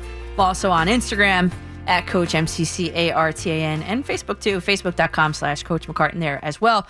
Uh, at SML Toga says Danielle. How the hell do you not crawl through the phone and choke these people? That guy just said shortstop is the Yankees' biggest problem. Are these people for real? Question mark. I'm losing my mind listening to this with a laughing face. You know, we got the guy who wants to ban spitting. We've got the guy that wants to tell us that shortstop is the biggest issue for the New York Yankees right now. We got all kinds, and I welcome all kinds. So this is this is you know, it's it's it's live entertainment. so uh, to just to recap, uh, I, I did do a poll, and I, and I have the results of the poll. If, if, you indulge me for one second, let me just scroll down on Twitter. I did ask early to, to start off the show. I said, which is more urgent for the Yankees to address at the trade deadline? Immediately hitting, shot up. Seventy five percent of the voters said hitting. It equaled out. It's almost it's almost 50-50 on. Uh, on Twitter, it's 51.6% of people said hitting is the most important need. On Instagram, 65%. And uh, which leaves uh, starting pitching on on Twitter to say 48%. And on, on Instagram, 35%. So uh, Yankee fans uh, are somewhat confident that hitting is going to be the biggest issue for that team moving forward. Uh, to that end, I recommend, not just today, but for weeks now, Andrew Benintendi. That is the guy because the biggest weakness for the Yankees is not at the shortstop position; it's at the left field position. Offensively speaking, They can't get any offense out of their left fielder. Andrew Benintendi is in an immediate jolt. However, I guess that the, it leveled out once I started saying how the starting pitchers for the Yankees, you know, what does their innings limit look like? What is it? No one knows. You or I, you know, we don't know. But you look at Severino, his last full season was 2018. Taillon, you know, not great. 37 in the third innings the year before last. Montgomery, 44 innings the year before last. And Cortes, he's never pitched this much ever. So that's a concern if if it's me. So I think, you know, the Yankees are not shopping in the Luis Castillo aisle. Definitely not. Not in the Frankie Montas aisle. But if they were to get themselves a, you know, a, a, a I don't know, a back end guy, I would go to a six man six uh, six man rotation. That's what I would do, just to preserve some of these arms. That's just me. I don't. I'm not a fan of the bullpenning games. I don't like it. Changing the mindsets of pitchers. I just don't like it. All right, let's go to uh, in the order that you called, of course, Ralph in Paterson. You're up on a fan. Hey Daniel, how you doing? This is Ralph Feliciano. We met on Tuesday at the Larry Doby event. Oh, what's up, Ralph? Hey, nothing. You told me to call in, so I wanted to follow up. You just did it. I want to say, uh, you know, nice meeting you first of all, first and foremost. But uh, thank you for coming to my great city to help celebrate uh, Larry Doby on his anniversary of breaking the color barriers. Oh, that was an awesome grade A event there, Ralph. Uh, I'm happy yeah, to have, great have time. gone. Thank you. Thank you for your support for the Paterson Fire Department as well. Uh, Ralph, anything, anything for fire departments or police departments, I'm there. Definitely. Absolutely. Well, with that said, I, I'm going to be having a few events coming up in the very near future. We're going to be teaming up with the Boys and Girls Club in Paterson. hmm So I'm going to be reaching out to you to let you know so you can stop down and help support. Yeah, awesome. Email me. You have? Do you have my email? Uh, no, I don't. Okay. But I, I'm on you. I got you on Instagram and Okay, okay. Facebook or something. Perfect. So I'll reach out to you. All right, but just- I definitely appreciate it. Awesome, Ralph. And just make sure you say Ralph, the firefighter from Paterson, so I so I know. Absolutely. So everybody knows Ralph the firefighter from Paterson. Well, thanks, Ralph. You do a, a dangerous job, so thank you. No problem. Thank you, Danielle. Well, there you go. Man of his word, Ralph from Paterson. I, I met when I was at the event, and I'll talk about that coming up at the top of the hour. But I met uh, a bunch of the firefighters out there in Paterson. Uh, they were they were working the event. Um, Larry Doby, I'll get into it. I'm wearing the T-shirt now that I got that day too. Looks like a very nice event. It was fun. Yeah, it was really fun. I was still jet lagged, like legitimately jet lagged, but I made it there. It was fun. Powered through. Yeah, powered through. We'll talk about that in a sec, though, coming up. Let's go to E. Frank in Astoria, Queens. You're up on the fan. Yeah, uh, hi, Day. Day. Um, Danielle, you Danielle. know, yeah, I just. Um, is it true that the New York Mets have not won the game in the bottom of the ninth with runners on third? They did not win today. Yeah, so they're still playing. No, it's over. It's over now. They they didn't win. Oh my goodness, I can't believe it. It's just like those uh, podcasts of Sammy the Bull Gravano when he's, you know, this mobster that talks about, you know, uh, you know, th- bad things, and he's go- always going, bro, bro, bro. He's convincing you that things are a certain way and they only work one way. It's unbelievable. I thought the Mets were actually going to win the game like that, and they they, they couldn't win it like that eh, because people are complaining on your show that you know they should have bunted, they should have done this and that, and you know it's unbelievable. The opinions today are going cuckoo for cocoa puffs. Oh yeah, and and you heard the guy that's saying the shortstop is the biggest position of, of need for the Yankees right now. that's nuts. Hey, there was a guy I just got a tweet too, and he said, uh, "I don't know about the shortstop position being the Yankees' biggest need. He that guy might want to take a look at right field while he's at it." E. Frank, I I, I can't believe it. Yeah, I called uh, Diane because uh, I uh, believe that maybe you know uh, the Yankees uh, have uh, the caliber that they need this year, this season, to win the World Series. Yeah. But but uh, you know, I I always uh, have looked at past uh, seasons. Like uh, I usually look at the seasons from the '70s with uh, Bucky Dent, Mhm. uh, with um, you know, with, with other managers that played. Uh, Billy Martin was as manager, and I wonder the caliber of Aaron Boone. If uh, Aaron Boone has last year had a heart operation, he's been there since you know Joe Girardi left. I've you know, a lot of heat is taken down when they say that they haven't won a World Series since 2009. So I wonder the the caliber of this team, how it's arranged this year. Is it possible that maybe Aaron Boone would just say to himself this year that he's going to throw the towel because he didn't have the caliber to win, uh, go all the way? Because it's been too many seasons. And you know, if you look at past Yankee managers, they've given up at a certain point, and they just either were left the team or they just decided to, you know, give it up. Well, E. Frank, um, Aaron Boone, newsflash, is, is not going anywhere. Uh, the the Yankees are very content with him, so much so that they signed him to an extension. So he is not going anywhere. Or a new contract or whatever. Whatever. He's not going anywhere. This the year though is is the contract year for Brian Cashman. So let's see. I I think he's gonna push all chips to the center and make a big move at the deadline. But hey, we'll see what happens. Uh, we got a Kevin Dexter update and a quick break. Kevin Your teams, your station. Call the fan at 877 337 6666. Powered by Superbook. Better odds and favorable prices.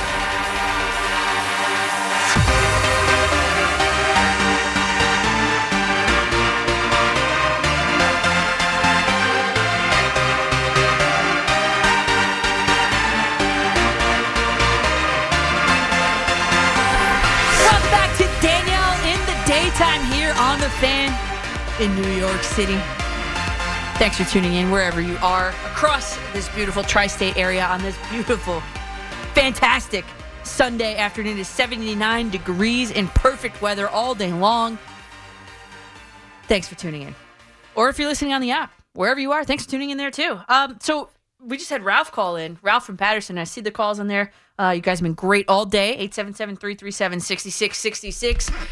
Been mostly trade deadline stuff for the New York Mets and New York Yankees. Uh, if you're a Met fan on the way home from the game, I want to hear from you as well. You know the number already. Uh, I do have coming up in about 20 minutes uh, in my hands right here. I don't know if you can hear them. Hear them. Yeah, a bunch of tickets with a uh, rubber band around them to the National Sports Collectors Convention. These are tickets given to me. I'll be there. They were given to me to give out. So I have a trivia question for you coming up around 520 ish.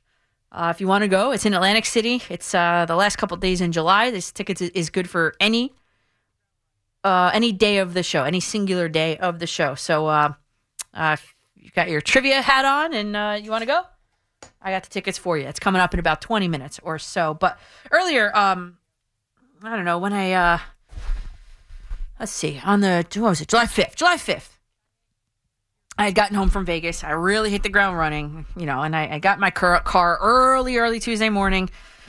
I drove to the East Side Park in Paterson to, and we just had Ralph from Paterson call in a firefighter to celebrate the uh, the 75th anniversary of Larry Doby breaking the color barrier in the American League. And I was invited by the mayor of Paterson, Andre Sayegh. If you're a fan of my show, you know that he called in that one day uh, to talk to us about just, you know, not planned or anything. He was like, hey, I'm the mayor of Paterson. I was like, oh, yeah, yep, prove it.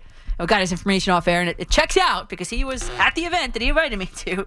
No, but he, uh, he in Paterson, politics aside, he is commandeering the revitalization of the historic, especially to the Negro Leagues, Hinchliffe Stadium, also in Paterson. So, in any event, it was just it's a beautiful, beautiful community event, well attended by the kids' baseball leagues, the media types, uh, Mr. Mayor, Larry Doby Jr., with a really nice lunch catered by the Brownstone.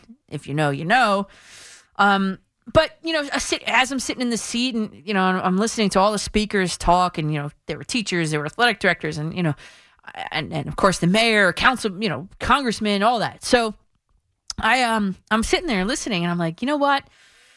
Why isn't there a, a Larry Doby Day across all of Major League Baseball? I mean, why isn't number 14, who is I'm wearing on my back right now from the T-shirt I got from the event?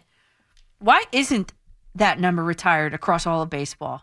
I mean, these are questions that were you know p- you know pondered aloud at that ceremony, the 75th anniversary of his breaking the color barrier in the American League with the then Cleveland Indians. So I don't know, just really, just a really nice day. I, can't wait for that stadium to open. I, I'm, I'm so glad I went. I'm, I'm thankful th- for the invitation to have been able to go. Um, and it was just a really beautiful day, you know, and hot though, very hot. I should have brought like a, a bunch of water with me. I didn't think, but they did have waters handing them out, which was great.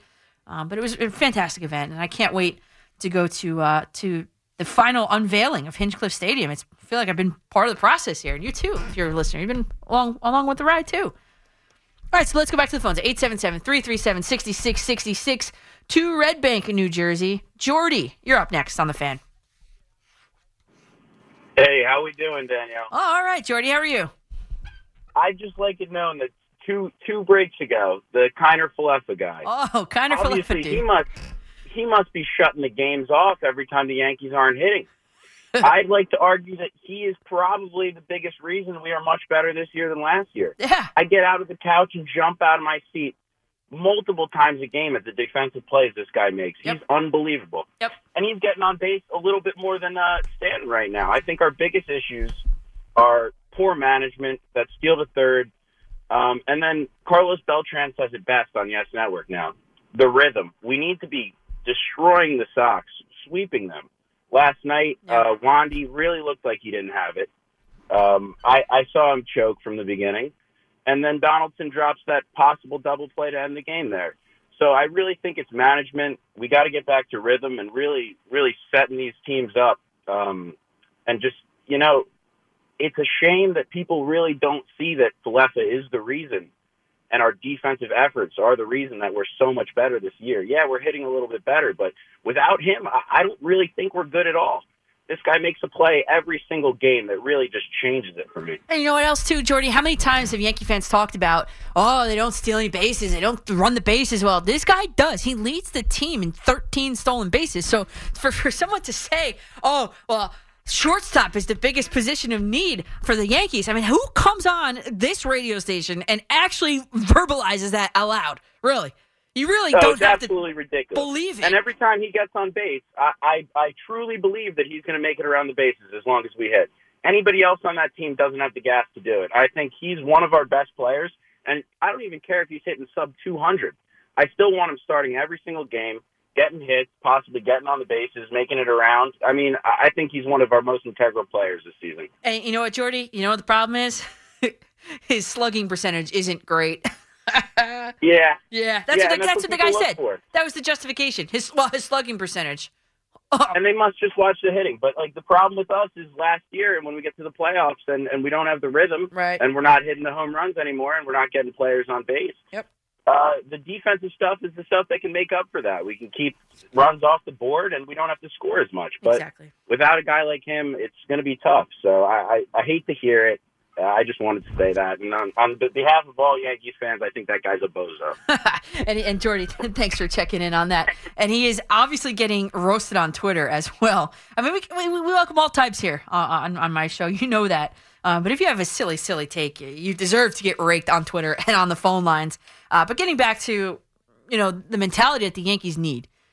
Now, there was a caller before that said I was very negative. He didn't like how negative I was on the New York Yankees. Very, very, completely, extremely negative, which I, I vehemently disagree. But anyway, the point I'm making is this. Who is or what is the one team standing between the Yankees and hoisting, uh, you know, winning the AL crown? The American League. What is the one team? It's the Houston Astros, right? Right? You just said that. You just talked to your radio and you said the Astros. Good. Okay. Now, you look at what the Yankees. uh, they- First of all, the Yankees have scored the most runs in Major League Baseball.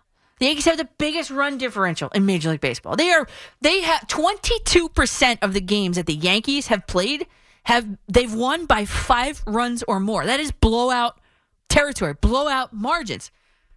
But the World Series isn't won in the regular season. Just, just ask the, the Brooklyn Nets. Right? That was their whole strategy. Oh, oh, the championship isn't won in the in the regular season. We'll ramp it up for the playoffs. Okay. But my point being this: you look at the sample of work that the Yankees have done against the Astros so far this season. Five games. They've lost three of them. So if you tell me that this is the one team that stands in their way, then how are you going to improve this Yankees team in order to knock off that Astros team? I've got two two suggestions. Uh I think you get another starting pitching arm, not in the Castillo aisle, not in the Montas aisle. Maybe go a few down from that. But I think more importantly, and, and, and you just said it, Jordy, when the Yankees get to the postseason, they struggle to hit for whatever reason. The better pitching, whatever, or pre- uh, whatever. And so you bring a guy in like Andrew Benintendi, in his last year of his deal. He is the option. He he's it. He is he is it. I expect to see Andrew Benintendi in a Yankee uniform beyond the trade deadline. Because you look at some other guys. All right, well, if it's not Andrew Benintendi, who is it? Could it be Ian Happ? Could it be Bryan Reynolds? And let me tell you something. I almost want to say that the Yankees might be better off in, in standing pat than going after Happ or Reynolds. Definitely not Reynolds. Forget Bryan Reynolds. No way. I mean, the guy strikes out a ton. Uh, His, his uh, chase rate is, is terrible. Talk about on base percentages. His is 343 at the moment. Brutal. I mean, it's like the only redeeming quality, I guess, for him is that, well, he's a true center fielder and he hasn't made a single error all season. Okay. Well, if that's what you're looking for, fine. But that's not what the Yankees are looking for. The Yankees are looking for somebody who can t- hit timely, who makes productive outs, and in my opinion, should be looking for someone with, with some World Series experience. And who better than Benintendi, who won it with the Red Sox? Happ, you know, he- there's going to be a, a large asking price for him, Happ, because he, he's a free agent in 2024. And so uh, you look at what he's done, it's almost, you know, I don't know, stand pat. Because if those are your three options and Benintendi's not it, then I'm not trading any sort of prospects to get Happ or Reynolds if I'm Brian Cashman at, at the moment right now. I'm not doing it. And, um, you know, discussion, trade discussions start and end with the name Volpe or Dominguez. Those guys are not going anywhere. Nowhere. Nowhere if I'm a Yankee fan. Nowhere if I'm Brian Cashman. And, you know, I do have some concerns about the durability of this this starting pitching staff. A- And, you know, the number of innings that these guys have thrown. And then, you know, the other question is, oh, well, what about what about uh Gerrit Cole? Oh, the ace, right? $36 million ace, blah, blah, blah. Okay, well, I, I also looked into Gerrit Cole just a little bit, and I said, you know what?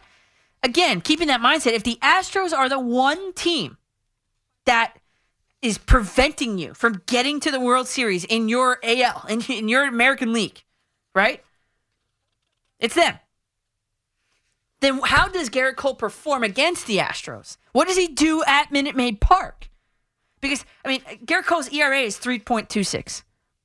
The Yankees average 5.23 runs per game. So easily overcomable, right? And I'm only going to look at this season. Cole shut down the Astros. June 25th, seven innings, 106 pitches, one earned run, eight strikeouts. I'm not too concerned about Gerrit Cole against the Astros. And of course, it's going to run through Houston, where he's quite comfortable. He used to call that ballpark home. And in a really large sample size, Gerrit Cole, the batters uh, against him at Minute Maid Park, they hit 178. I'm good. I'm good. What do you think? 877 337 6666. And again, if you're on your way home from Citi Field, that extra inning loss to the Miami Marlins, oh, I want to give me a call too. I want to hear from you. And uh, your thoughts on the Keith Hernandez celebration as well. We'll get into that coming up. Uh, let's go to Teddy in Yonkers. You're up on the fan, Teddy. Oh, how you doing, Danielle? Danielle, great listening to you. Great talking to you. Thank you. Danielle, everything that you said today, I echoed it to my girlfriend, and she doesn't follow baseball like me. But I'm worried, Danielle, and I don't know why I should be worried. Because the season we're having is fantastic. Mike Lupica wrote a great article about it today mm-hmm. in the news. Maybe you didn't read it yet. I don't know. Not yet. But Danielle, I'm worried about Cole. I'm worried. Houston's got a very good team. They got good pitching. They got Alvarez, who's a danger. And Danielle, it would be a shame. And this is the last thing that I want. But if the Yankees lost in the playoffs this year and don't get to the World Series, mm-hmm. Danielle, I hate to agree that people will say in New York that the season was a failure. Yes, because it will be, Teddy, for a team that has World Series aspirations for how many years? If they don't get there, it's it would be a failure. I don't like I was saying before. I don't care if they go undefeated in the regular season. It doesn't matter to me. It it would be a failure if the Yankees don't at least get to a World Series. Yes. Danielle, should we? They talking about it in the newspaper today about trading Gallo for better ten day. I would do that if that's a, if they can pull it off. Well, they're, they're not going to be able to because the world's going to be like, oh, Gallo and what else? It's not going to happen. Oh, you, that means it'll be more than just Gallo then. Definitely. I see. And what position does Benintendi play? Do you remember? He's a left fielder. He hasn't made a single error all season this season in left field. Uh, he used to kill us when he was with the Red Sox. I know. Gee, that would be great. And, and Danielle, you're great. You're fantastic. I just wish you all the best, and I hope the Yankees get to the World Series. I just want them to get to the World Series. that would be, you know, if they lost, okay, but I hate it. But I just want them to get there. And uh, Danielle, thanks for taking my call and giving me the time. Teddy, I love it. Thank you. Appreciate that. hey, it's it's the truth. If, if the Yankees have been knocking on the door for how long? Judge could potentially walk. I mean, this is the season for the Yankees to at least get, I don't even say win, but get to the World Series. It has to happen. Valerie in Brooklyn, you're up next on the fan. Hey, how are you? I'm great. How are you, Valerie? I'm good. I'm good. Um, I'm not that concerned about the Yankees just yet. Uh, my issue is with Cole. He's definitely not living up to the hype or the money that we're paying him. I was always of the mindset that he was playing on a cheating team. So even if he had a bad outing, their bats were making them win the game because they were cheating. So nobody really looked at that Mm-hmm. when we got him. Um, we definitely need another starting pitcher in this rotation Yeah. because these guys are they're tired. The the other teams are starting to starting to hit them. Mm. Um, so I don't think they're going to carry us through the postseason. Uh, and as far as hitting, I see a difference. I see a big difference. I see a fight that they haven't had in a very long time. Yeah, and Valerie, Uh, that, that's a good point that you bring up about the pitching. Yeah, definitely. I think that that is a concern. I think it's an underlying concern. Everybody's screaming about Joey Gallo and all that, um, but it, it is a concern. Definitely.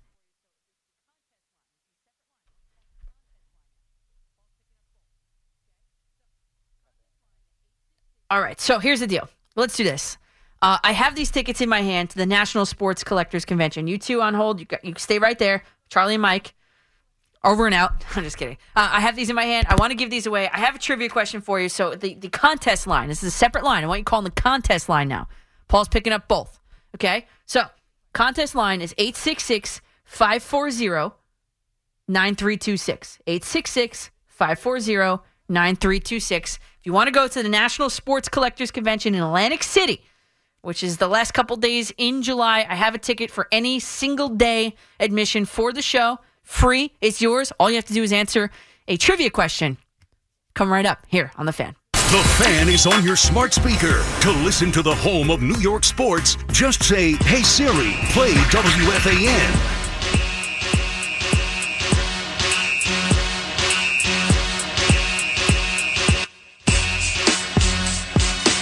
To Danielle in the daytime here on the fan in New York City. And I have just. I, I was going through Twitter and it was brought to my attention that that guy, Micah, he's still talking some crap.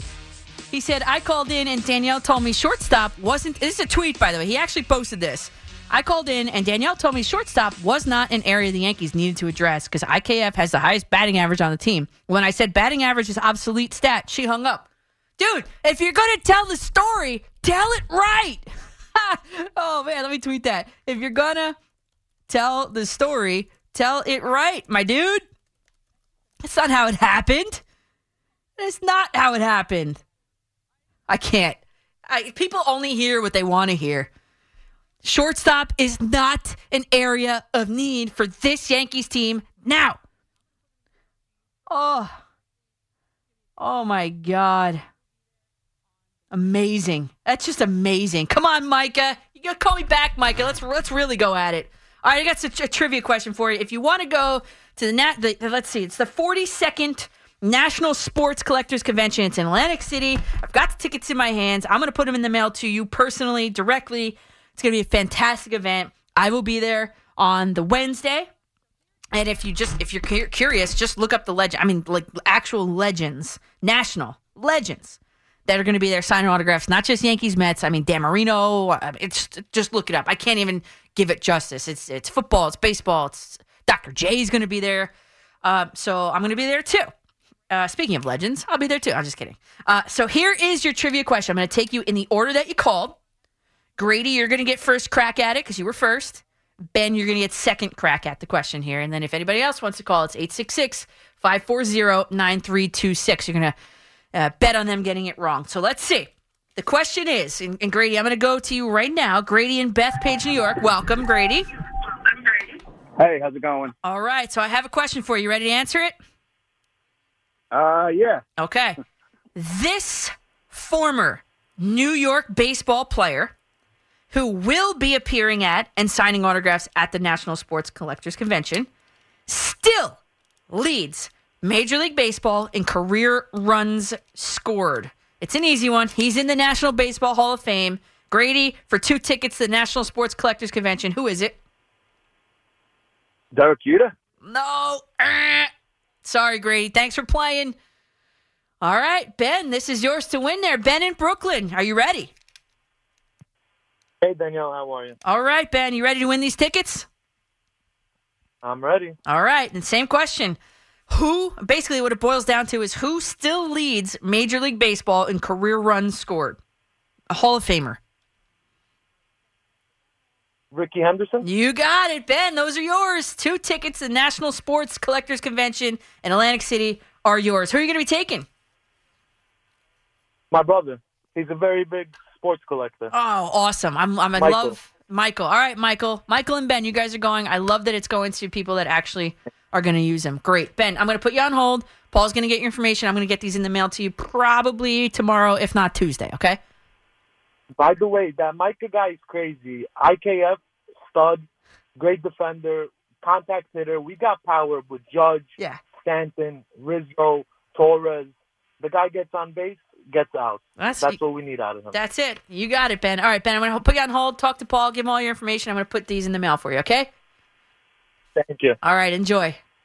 All right, I did that. Yes, good. He's got it. Okay, good. Let me get these in the mail. Let me put them a little separate over here. All right, that's cool. So uh, stay tuned to social media too. I'm going to give them away on social media too. Um, maybe not today.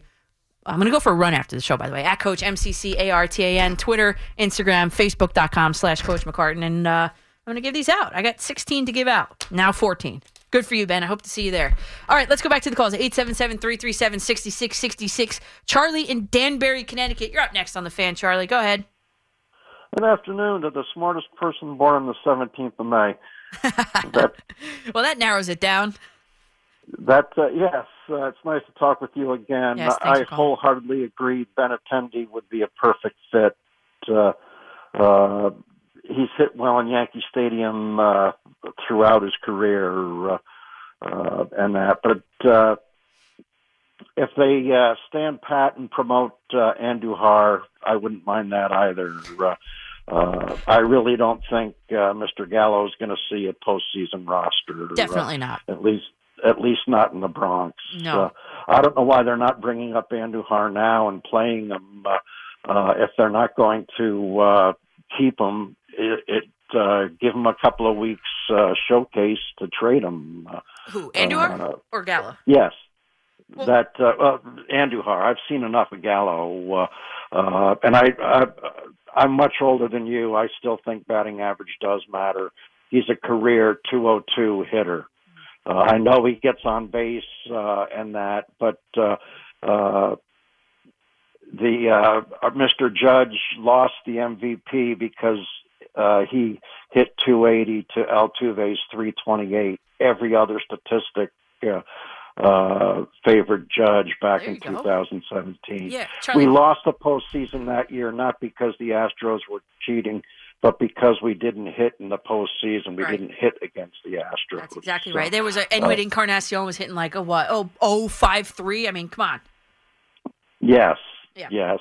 Uh, Brutal. It starts all over uh, in the postseason. Yes, uh, what you did in the regular season doesn't matter. Though we get a bye, and and uh, uh, is it does the uh, higher seeded team get home field throughout, uh, or is that just the first round? Uh, Oof, uh, I don't know. I'm not sure. They changed the rules. I that know. was that was I know. the the new uh, in the bargaining agreement uh, uh, at the end of the lockout. I'm still not clear how that works. Yeah, you know what? Maybe on the break, if I can remember, I'll look that up on the break.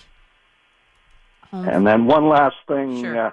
uh, uh, if they do, uh, uh, should I think that that uh, Aaron Judge ought to get an eight-year contract? Uh, and every time I hear someone on the fan say, "Oh, eight years," that he'll be 39. No, he'll be 31 next year. That would be the first year of the contract. That would make the eighth year 38. Uh, and that I, I can't believe they can't do simple math. Thanks a lot. Charlie, thanks for the call there. Um, you know, the All Star Selection Show is about to go down. Uh, what channel, Paul? What channel is ESPN here in the studio? I want to make sure I get that. Um, Twenty-seven. All right, I'm going to find the remote in a second. Um, let's see. What was I going to talk about?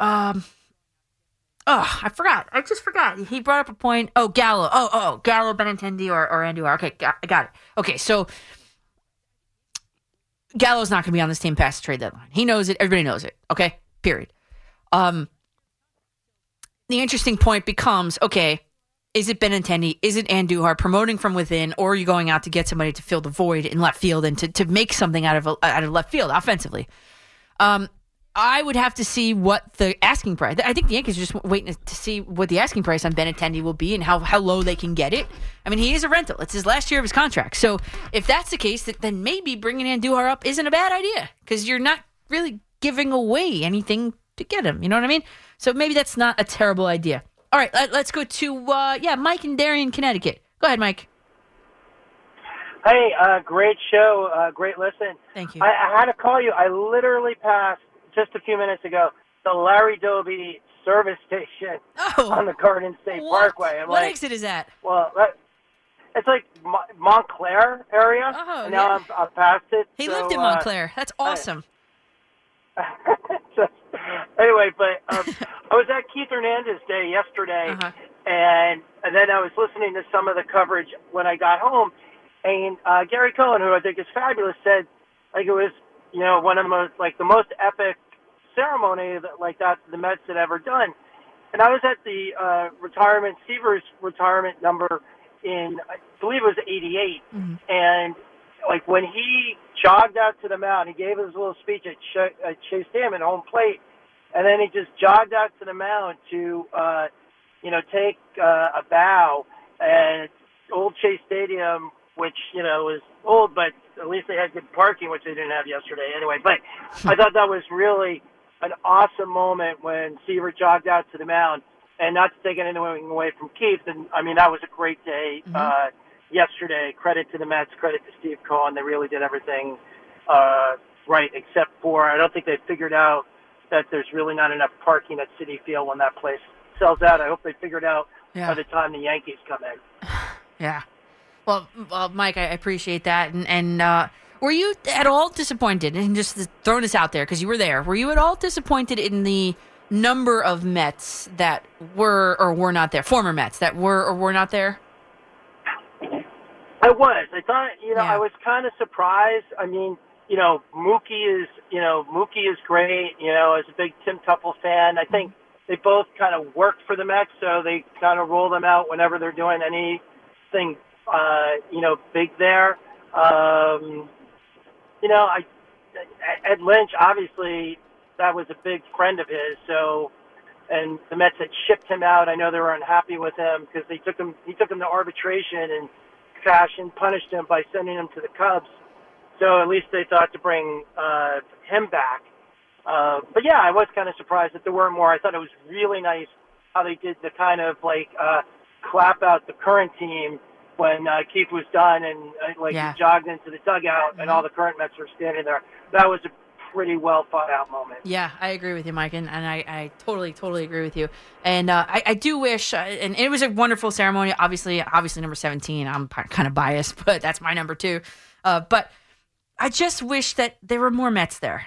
Not, I'm not, I'm not crapping on the ceremony at all. It was beautiful, good speeches, all that, all of it. You know, the whole thing, beautiful. And it's wonderful that the Mets are starting to reconnect with the, the past, which has never been really uh, their forte under the former owner. Uh, but I don't know. I just would have liked, liked to see more of the 86 Mets there.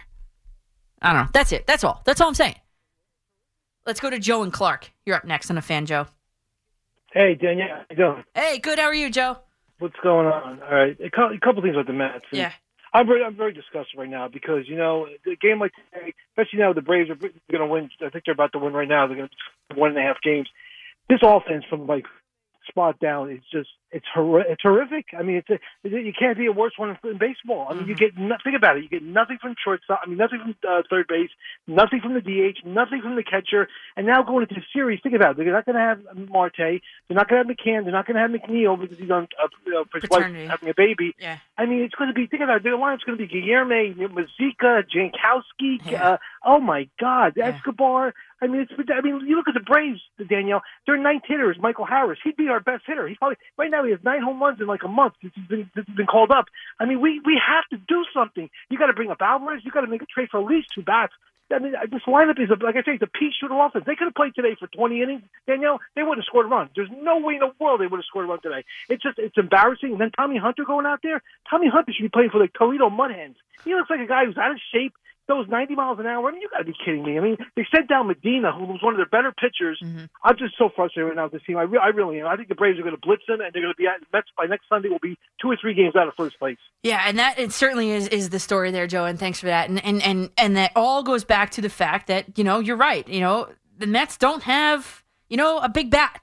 They just they just don't. I mean, they have Alonso, of course, but you know we talk about this Yankee lineup, right? And you've got the protection of of of Giancarlo Stanton and Judge and Rizzo at the top of that order, and it's a lot of protection going on. There's not a lot of protection going on for for Alonso. Lindor, quite frankly, doesn't scare me, especially as a power hitter. Uh, so that's why I'm saying that Willson Contreras is an obvious, like a completely obvious fit for the New York Mets. And, and honestly, if I were the Mets, I'd be working out a deal where I'd be getting David Robertson and Contreras back. I mean, the Mets too are in win now mode. I, I think you do it. You have to do it. No matter the cost, I don't think. Really. I mean, you got Dom Smith. That's a pretty good bargaining chip. He's a major league player with obviously a ton of experience. Uh, so include Dom Smith in a package deal for Contreras and uh, and Robertson and a couple prospects. I, I think you do it, and, and and it just you know it just it gives it just makes the lineup that much better, that much better. And on the heels of, of this beautiful Keith Hernandez number 17 jersey retirement ceremony yesterday, A, I want to hear from you if you were there, which you just were, and B, considering all factors like age and, and all of it, which jersey number should the Mets retire next? You can call me, Danielle McCartan, at 877 337 6666, or you can go ahead and vote on Twitter and on Instagram. I'm going to make a what? An hour poll? What am I? I don't know. Shorter. 40 about 45 minutes because I'll be out of here in about 45 minutes. Let's make it uh, a little shorter. At Coach M C C A R T A N. Feel free to do any write-ins. So my choices that I kind of whittled it down to: uh, David Wright's number five, Dwight Gooden's number 16, Cleon Jones is number 21, John Franco's number 45. Which should the Mets retire? Next of these four choices or your write-ins and or your call-ins 877-337-6666 Have something to say? We'll answer the phone. Call the fan at 877 337 6666. Powered by Superbook. Better odds and favorable prices. Hey Keith, this is Darryl Strawberry. I just want to say congratulations on number 17 being retired. It's long overdue and you deserve it. And thanks for all the great things you showed all of us how to play baseball the right way. We appreciate you. We love you. Congrats again. yeah that the familiar voice of Darryl Strawberry courtesy of SNY and congratulations to Keith Hernandez for getting his number 17 retired by the New York Mets great number by the way my number but mine isn't retired anywhere uh, but it was um it was a beautiful ceremony and it's really good that the Mets are getting back to honoring their roots, so to speak. And, you know, I think that's a concept that all baseball fans can get behind. I mean, it's America's sport, you know, it's rooted in history. So, you know, honoring the history, it's it's a good thing. So I I, I chose Darryl Strawberry to lead into this because there was a whole montage, but I picked Strawberry because he commented that Hernandez's number retirement was, quote, long overdue. And and that got me thinking of okay then, who's next? And kind of came from there. Uh, my poll on Twitter uh, at Coach MCCARTAN and on Instagram, I put it uh, in the stories. And so, oh no, it didn't post. Oh, no. oh here it is. So I said, considering all factors, which jersey number should the Mets retire next? And so, you know, it only gives you four choices, right? It, only four. And I said, of course, you could do write ins as well and call ins, right? So, um, I gave you four choices in, in, numerical order. I put David Wright's number five should be next. Dwight Gooden's number 16. Cleon Jones is 21. John Franco's 45. Right now, winning the vote is David Wright's number five. I'm not sure if I agree with that being the next one. Ultimately, you know, it's to happen, right? And I know tomorrow's not promised, but I, I think before you go ahead and start honoring like a guy that I saw play, like I didn't see any of these other guys play. Not not not a single one of them. The 86 team, I mean, someone before said that you know, it, it, was about like 50% of the fans in the stands yesterday didn't even see Keith Hernandez play. If I was there yesterday, I, I never saw him play. I never saw that. I was born in 88. So to me, before you go ahead and, and I know David Wright is, is the popular choice. I know it. And uh, of course, that's why he's leading on on Twitter, my Twitter vote. And let me check Instagram. I'm sure he's leading there too. I knew this is how, what was going to happen. Yeah, it's, he's leading there too. It's like a landslide on Instagram. So I almost I almost think he's got to, he kind of have to wait it out, David Wright. Yes, the captain, the whole thing, he deserves to have his number retired. But I don't know. If I'm voting in my own poll, I, I think the Met, next Mets number that should be retired, and yes, this one I think is absolutely overdue too. I'm not, and again, I'm not saying that none of these guys deserve their number retired because I happen to think that they all do. But I think when you think about that 86 Mets team, I don't that it has to be Doc Gooden. I mean, it, it, that team doesn't exist without Doc Gooden. You know, a, a, the Mets inducted him into their own Hall of Fame in 2010, so he must be good enough. B, he played 11 seasons with the Mets, Doc Gooden. And in those seasons, in those 11 seasons, he, as a Met, won Rookie of the Year as a Met, a Triple Crown as the Met, uh, NL Cy Young as a Met, uh, a Silver Slugger as a Met. And also as a Met, Doc Gooden led baseball in wins and ERA once, led all of baseball in strikeouts twice, and was named to the All Star team four times. I mean, what are we doing here? Oh, and he won two World Series rings one with the Mets and one in a very, very minimal role with the Yankees when they beat the Mets in 2000. So is that the holdup that he won with the Yankees against the Mets? Really? I'm being facetious there, but you know, you look in baseball almanac, and you see how many times that, that the Mets have issued number 16 since Gooden wore it. Yeah, to me, I think it's quite disgraceful. 21 different times. I mean, when you think of number 16 on the Mets, you definitely think of Jake Marisnick, right? And, and you can't even blame it on the Wilpons. Oh, it's a Wilpon thing. No, because, and there's nothing against the guy. It's definitely not his fault. It Might have not even been his call. But through the end of May, Travis Jankowski w- was with the Major League Mets, and he wore number 16. A guy who has played on four different teams in eight different seasons, and that was under Steve Cohen, not Jeff Wilpon. So if I'm able to vote in my own poll, which I am not, I think before you know you, you start you know talking about the, the guys that I have seen play, I think the next one has to be Dwight Gooden. Has to be. I got a tweet from uh, DeSantis, 1984, says, right. He means so much still to a generation of Mets fans, plus best of the lifers. Sure. Uh, Rich Kleiman says, how about Mookie Wilson? Another good suggestion. Uh, uh, this guy named Rob on Twitter says, I think uh, Franco should have his number retired. He's a New Yorker, was a captain, an all time. Yeah, uh, definitely. Yes, that's why I put him in the poll. I'm just saying what comes next. Who's first? Franco wore 31 before Piazza came ruins it for me. I have actually I interviewed him about that. Go check my YouTube channel. Uh, Doug Pucci says Gary Carter. Gary Carter. David writes. I agree with you, Bry. Bry Boy 19 says David Wright's number should be retired, but not next, but eventually. Yes. Jason E says yes. A, a recency bias definitely should retire 16, maybe even 18 before five. Yes. Kevin Walsh says Strawberry, still all time home run leader and world champion. Yeah. All right, let's see it. Uh, let's go to Rob in West Orange. What do you think about the Mets retired numbers? Who's next, Rob? I I think uh, you should do a duo of uh, Yogi Berra and Gary Carter. Mm, Yogi Berra as manager, right? Mostly, you would think. And he also played for the Yankees, Yeah. player coach. Right. And, and there's history because the Yankees have uh, both Bill Dickey and Yogi Berra Both as number eight. Mm-hmm. That would be interesting. Yeah, that would be But interesting, I honestly, I honestly believe that uh, Darryl Strawberry and Gary and um, Dwight Gooden destroyed the Mets for the for the next 15 years. So no, I don't think they should uh, retire their numbers. And and David David Wright really was not a superstar, and he didn't.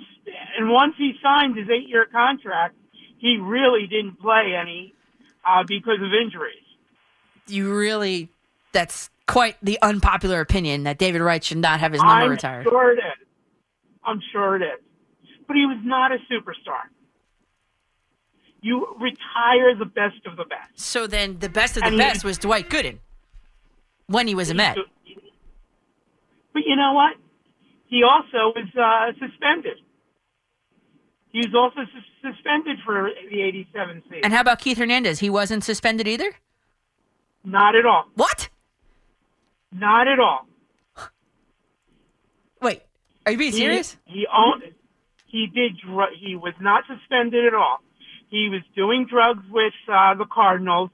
That's what led him to being uh, traded. And he was in the shower for about a week after he was traded when he was realizing what he was doing, and he quit cold turkey. He was not suspended. Okay, but he, he went but he- through the. He, but he, he- went through the uh, Pittsburgh drug trial. Right, I was just about to say. He was never suspended. Yes. Okay. Well, fine, but still, uh, kind of the same thing. You know, you can't write that 86 Mets history wi- without including that undertone. And if you're going to retire Keith Hernandez, then, then that should not discount any of the rest of them, in my opinion. Um, and uh, John Franco was a great Met, but is he is he is he worth? Um, and I've been following the Mets for for since the early '70s, uh, so the late '60s, early '70s. Um, I don't know. All right, so Rob, let me But ask Gary you, who- who- Carter and Gary, I mean, Bo- uh, Rob, who is the next Met? Do you, no more retired numbers? Is that what you're trying to tell me? No more? Not at all. I think Oh, uh, Yogi Berra and uh, Gary Carter's number eight. Okay. All right. Well, then there you go. Alex in Long Island, you're up next on the fan. Oh, hey, uh, Danielle, how are you? Good. How are you, Alex? All right, good. I got to tell you something. Honestly, you should drop this topic because I hate to say it. I don't think you just have the context of the frame of reference to even make these choices because you haven't seen half the players play. You know, you talk about like Dwight Gooden as being the next player to have his number retired is a ridiculous statement. Why? He he was a fin- he was. Did you hear all all the? uh, We're we're doing the best of the best, right? So The best of the best. Danielle, how long of a career did he have with the Mets? 11 that he years. was a- that he was at the top of his game. How many game? How many? How long was he suspended? at least he won at least four All Star appearances with the New York Mets. At least four. plenty- Uh, rookie of the year. I mean, we went over it. I read the resume. I did that part. Uh, uh, how many other players have had? So Gary Carter isn't isn't someone that Great, he, put him up there. Come to the Mets. Great, Right, put him up so there. someone Although Right, he only, uh, do you know how many? But Alex, you know how many seasons he played with the Mets? Uh, uh, Five. Four maybe. Five. It was five. Five. Okay. Okay. No, just Yeah. just so we're Okay, operating off the same number here. Yeah, but again, it's about what he brought to the organization. Okay, he he brings he he brought the winning attitude to the Mets. That's Mm-hmm. the guy that that was the first uh, acquisition that really put them on the road to win that '86 title. Well, Keith I mean- Hernandez was actually the first one, right? He came Well, first. okay, yeah, but he- okay, he all right. Well, Alex, okay, okay. Let's get the facts straight here. The, the I, I, timeline, I right? would say I would say that he okay he was the the guy that He was the know, missing piece. He was the missing link. Gary Carter was the missing link. Yes. Okay. And so that's the kind of guy then for the Mets to retire his number, it's going to raise so many questions. Plus, you know what? When you retire a player's number, it's not just what they did with you; it's what they did after. I mean, look, his his career, you know, and life after has been has been a shambles.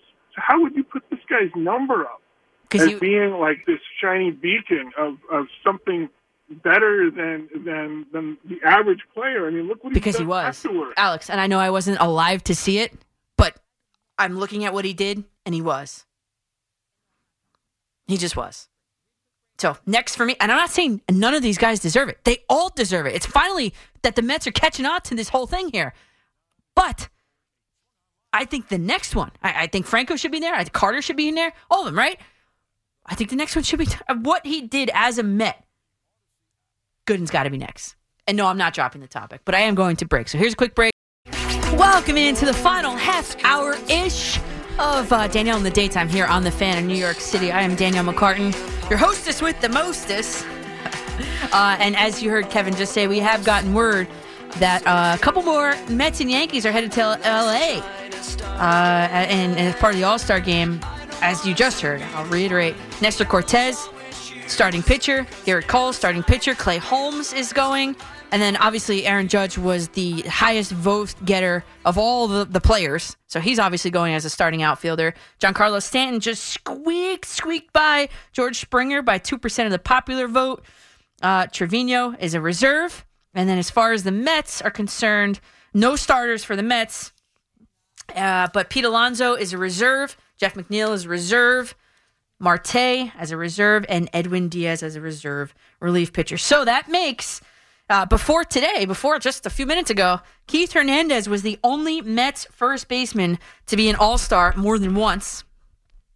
That came from, I believe, SNY yesterday. And uh, Pete Alonso is now the second. There are only two Mets first basemen to be elected to an all star game more than once. Uh, that is Keith Hernandez and now Pete Alonso. All right, uh, we got a jam packed phones here 877 337 6666. I'm taking you right up until Yankees pregame starting at 625, so we'll get in as many as possible. We've had a changing of guard behind the uh, behind the glass. Paul Rosenberg is out. Connor Green wearing his is that a Mickey Mantle shirt there, Connor? This is the old school Mickey Mantle. Old school Mickey Mantle. All right.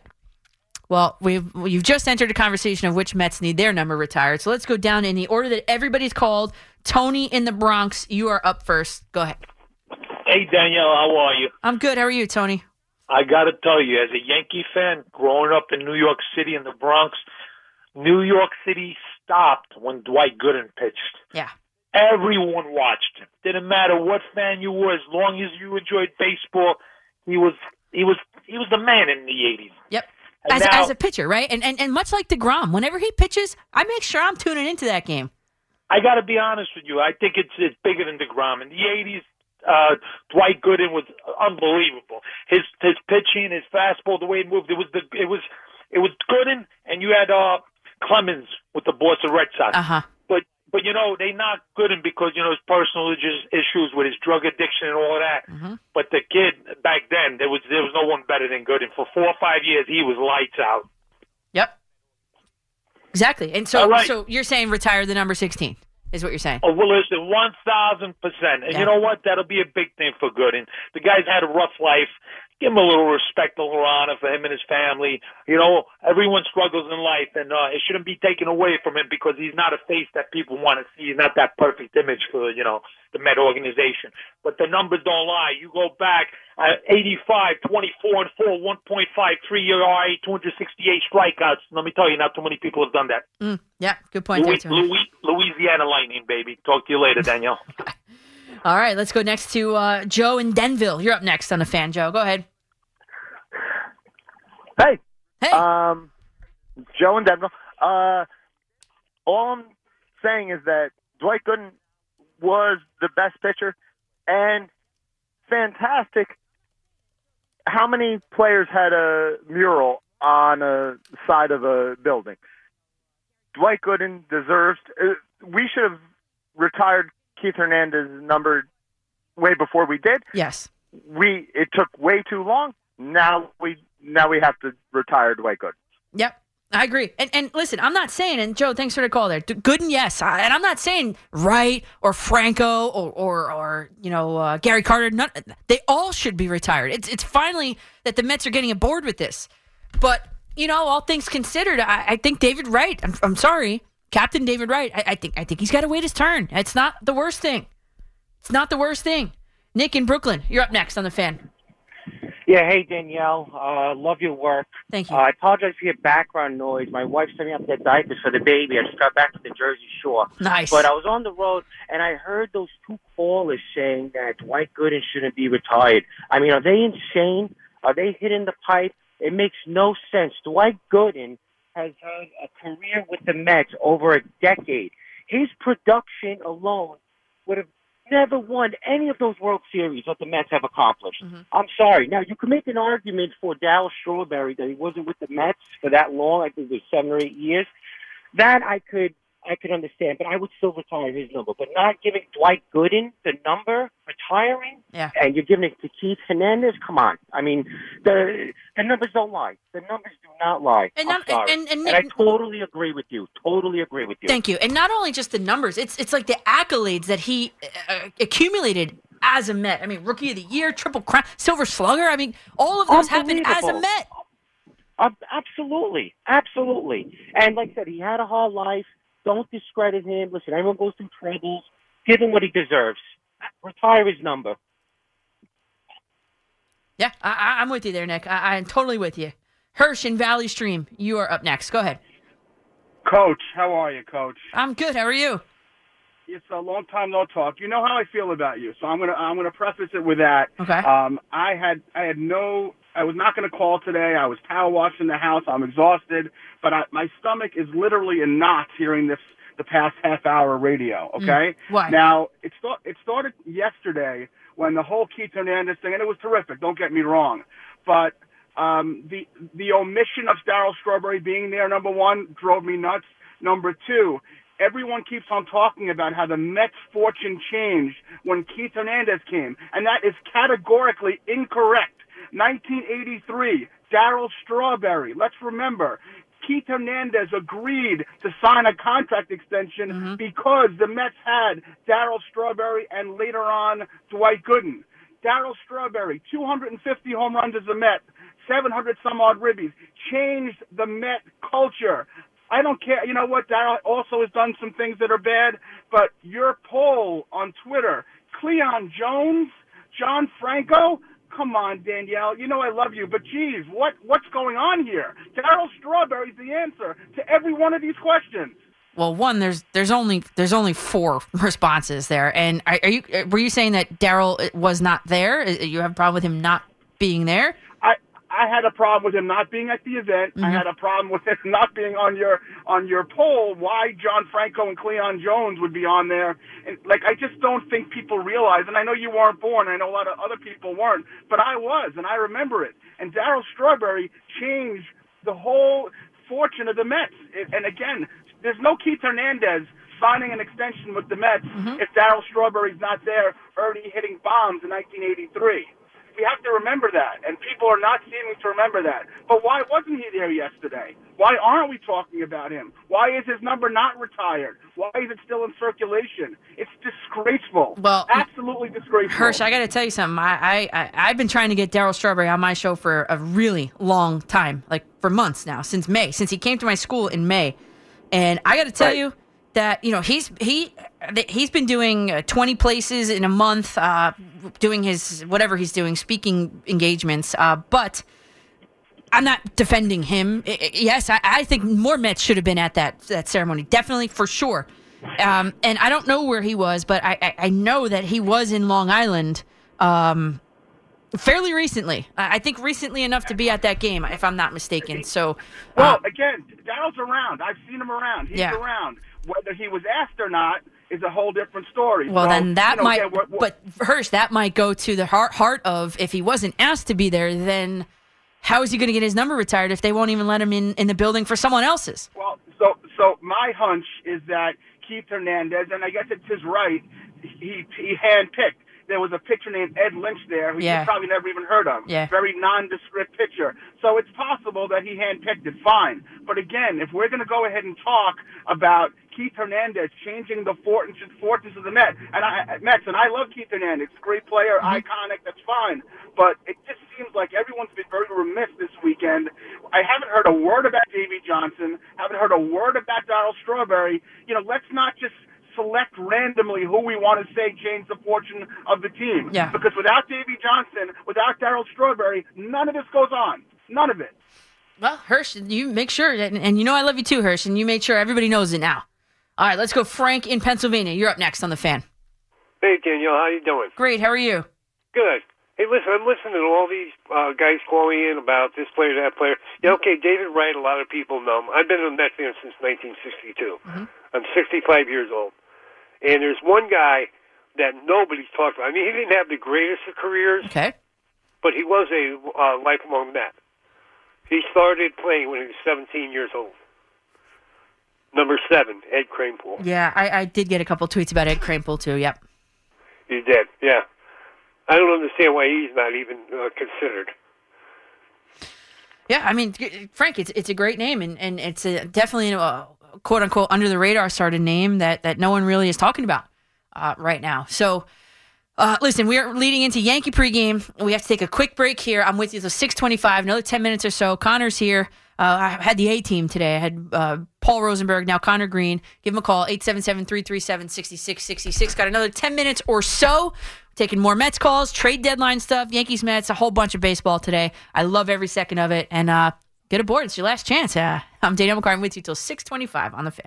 Welcome back to Danielle in the daytime here on The Fan. Oh, boy, has it been fun. Who's going to run this town? This is a perfect song because uh, Mets and Yankees, in my opinion, are on a crash course to the World Series. And who's going to run this town tonight as Boston shows up on the TV here in the studio? Who's going to run that town tonight? Yankees, Red Sox. I'm excited for it. Mets dropped uh, an extra innings one to the Marlins earlier today, just a little while ago. You might still be on your way home, especially if there's traffic, which there always seems to be in and around this city. Uh, but looking for a Yankee win tonight. All right, so I've got a couple of you guys on hold. Listen, I am out of here in three minutes. We got to run through this real quick, everybody. Keep it short, succinct, and to the point. In the order that you called John in Myrtle Beach. You're up on the fan. Go, John. Danielle, thanks, man. You could do a six-hour show on this topic. I know I can. yes. I don't think we should be in a race to retire numbers. What are we all of a sudden doing? I have to tell you, if you've left the Mets and you've had wonderful success elsewhere, congratulations, and we love you. You don't get your number retired. And David Wright, I love them. I've been a Met fan since '72. Can't retire a number when you were the leader of an, of an era of futility. If anybody, it's Davey. Otherwise, you just wait. You wait until the next one. Uh, I, I, I'm sorry, I just don't think it's anybody right now. Mm. All right, John, that, that's an interesting take there because the the problem of Mets fans keep saying it, it's like, oh, okay, well, you know, we only have X amount of numbers, uh, you know, retired, and it should be more. So that's an interesting take that you want none. Uh, let's go to Sal in Rochelle Park, Jersey. What's up, Sal? What's going on, Danielle? How are you? It's been listen. It's been a while since I last called you. How are you? I appreciate it. What's up? Not much. I want to talk about you know whether the Yankees could resign Aaron Judge in the off season for like a one year deal. Listen, I, I think they should resign him because you know he'd be good. Sal, let me stop you right there. Aaron Judge is not signing a one year deal. He wouldn't sign a seven year deal, whatever well, it was. that's what the that's what the Yankees did last year to Brett Gardner. You know, Brett Gardner signed. You know, the Braves. The Yeah, but but Sal, Brett Gardner and De- and and Aaron Judge are in two very different scenarios. Okay. Well, do you think maybe in the off season should the Yankees try to resign Aaron Judge for maybe a, a three seven year deal? Because yeah, I know Anthony Rizzo and Joey Gallo are going to become free agents at the end of the year. What do you think, Danielle? Do you think that maybe they should resign him or not? Because listen, you know, 2017 is rookie season, very good. You know, All right, Sal, I got you. I, I have Wait, 60 seconds left of the show here, Sal, pretty much. Uh, should the Yankees be, they should be working on it now. They should not wait till the offseason. But now, Judge has them, everybody has the league right where he wants, you know, so it's, nothing's going to happen until the offseason. Um, but if I were the Yankees, I'd be knocking on his door every single day to get a deal done now. Eric in Scotch Plains, you're up on the fan, Eric. Go ahead. Yeah, Danielle, thank you for taking my call. I making- agree with that caller about nobody should get their number retired right now. Stop the count.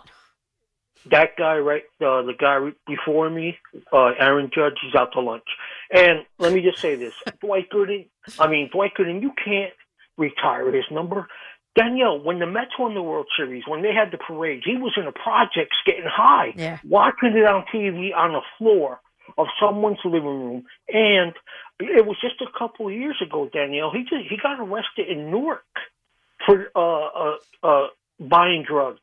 He was driving down a one-way street, and Yeah. the reason why the Mets won't retire his number, even if he had even better numbers, is because they don't trust him. They don't know if he might have a relapse, and he might get in, he might he might get arrested again. Well, then Eric, then, then maybe they'll do it. What's that word? Posthumously, posthumously uh, after after death, potentially. Who knows? All right, and let's go. Ken in Coram, New York. You are our, our closer of the night, our uh, John Franco of the night, or uh, Mariano, if you will. Yeah, I, I agree with the previous callers that there should be no rush to do it. No more. But if they're looking, but if they're looking to uh, honor the Mets history, why not Ed Kranepool? He Yeah. was a Met forever. You know, I, I don't understand. Nobody talks about him. Yeah, and, and Ken, it's a great suggestion there, and thanks for keeping that short and succinct and to the point there. Um, so I think the takeaway is this: I think the takeaway is most Mets fans love the fact that that most Mets fans that this new ownership is getting in touch with with the past and starting to bridge the gaps between present and past, and, I think I think that's the feeling. So, um, in my opinion, Steve Cohen, keep doing it. And anyway, thanks to all the callers. Could not have done this without you. And I love coming here and talking with you. If you missed any portion of today's show, hit that Audacy Rewind feature and select the start of the show, which was uh, 3 p.m. If you great job to Paul Rosenberg and to Connor Green behind the glass today and Kevin Dexter on your updates. I'll see you Friday after the Yankee game until 2 a.m. Coach McCartan on Twitter, Instagram, Facebook.com slash Coach M-C-C-A-R-T-A-N as well. We'll keep the conversation going until Friday. New York Yankees at Boston Red Sox pregame next here on WFAN. Sports Radio 1019 FM. WFAN.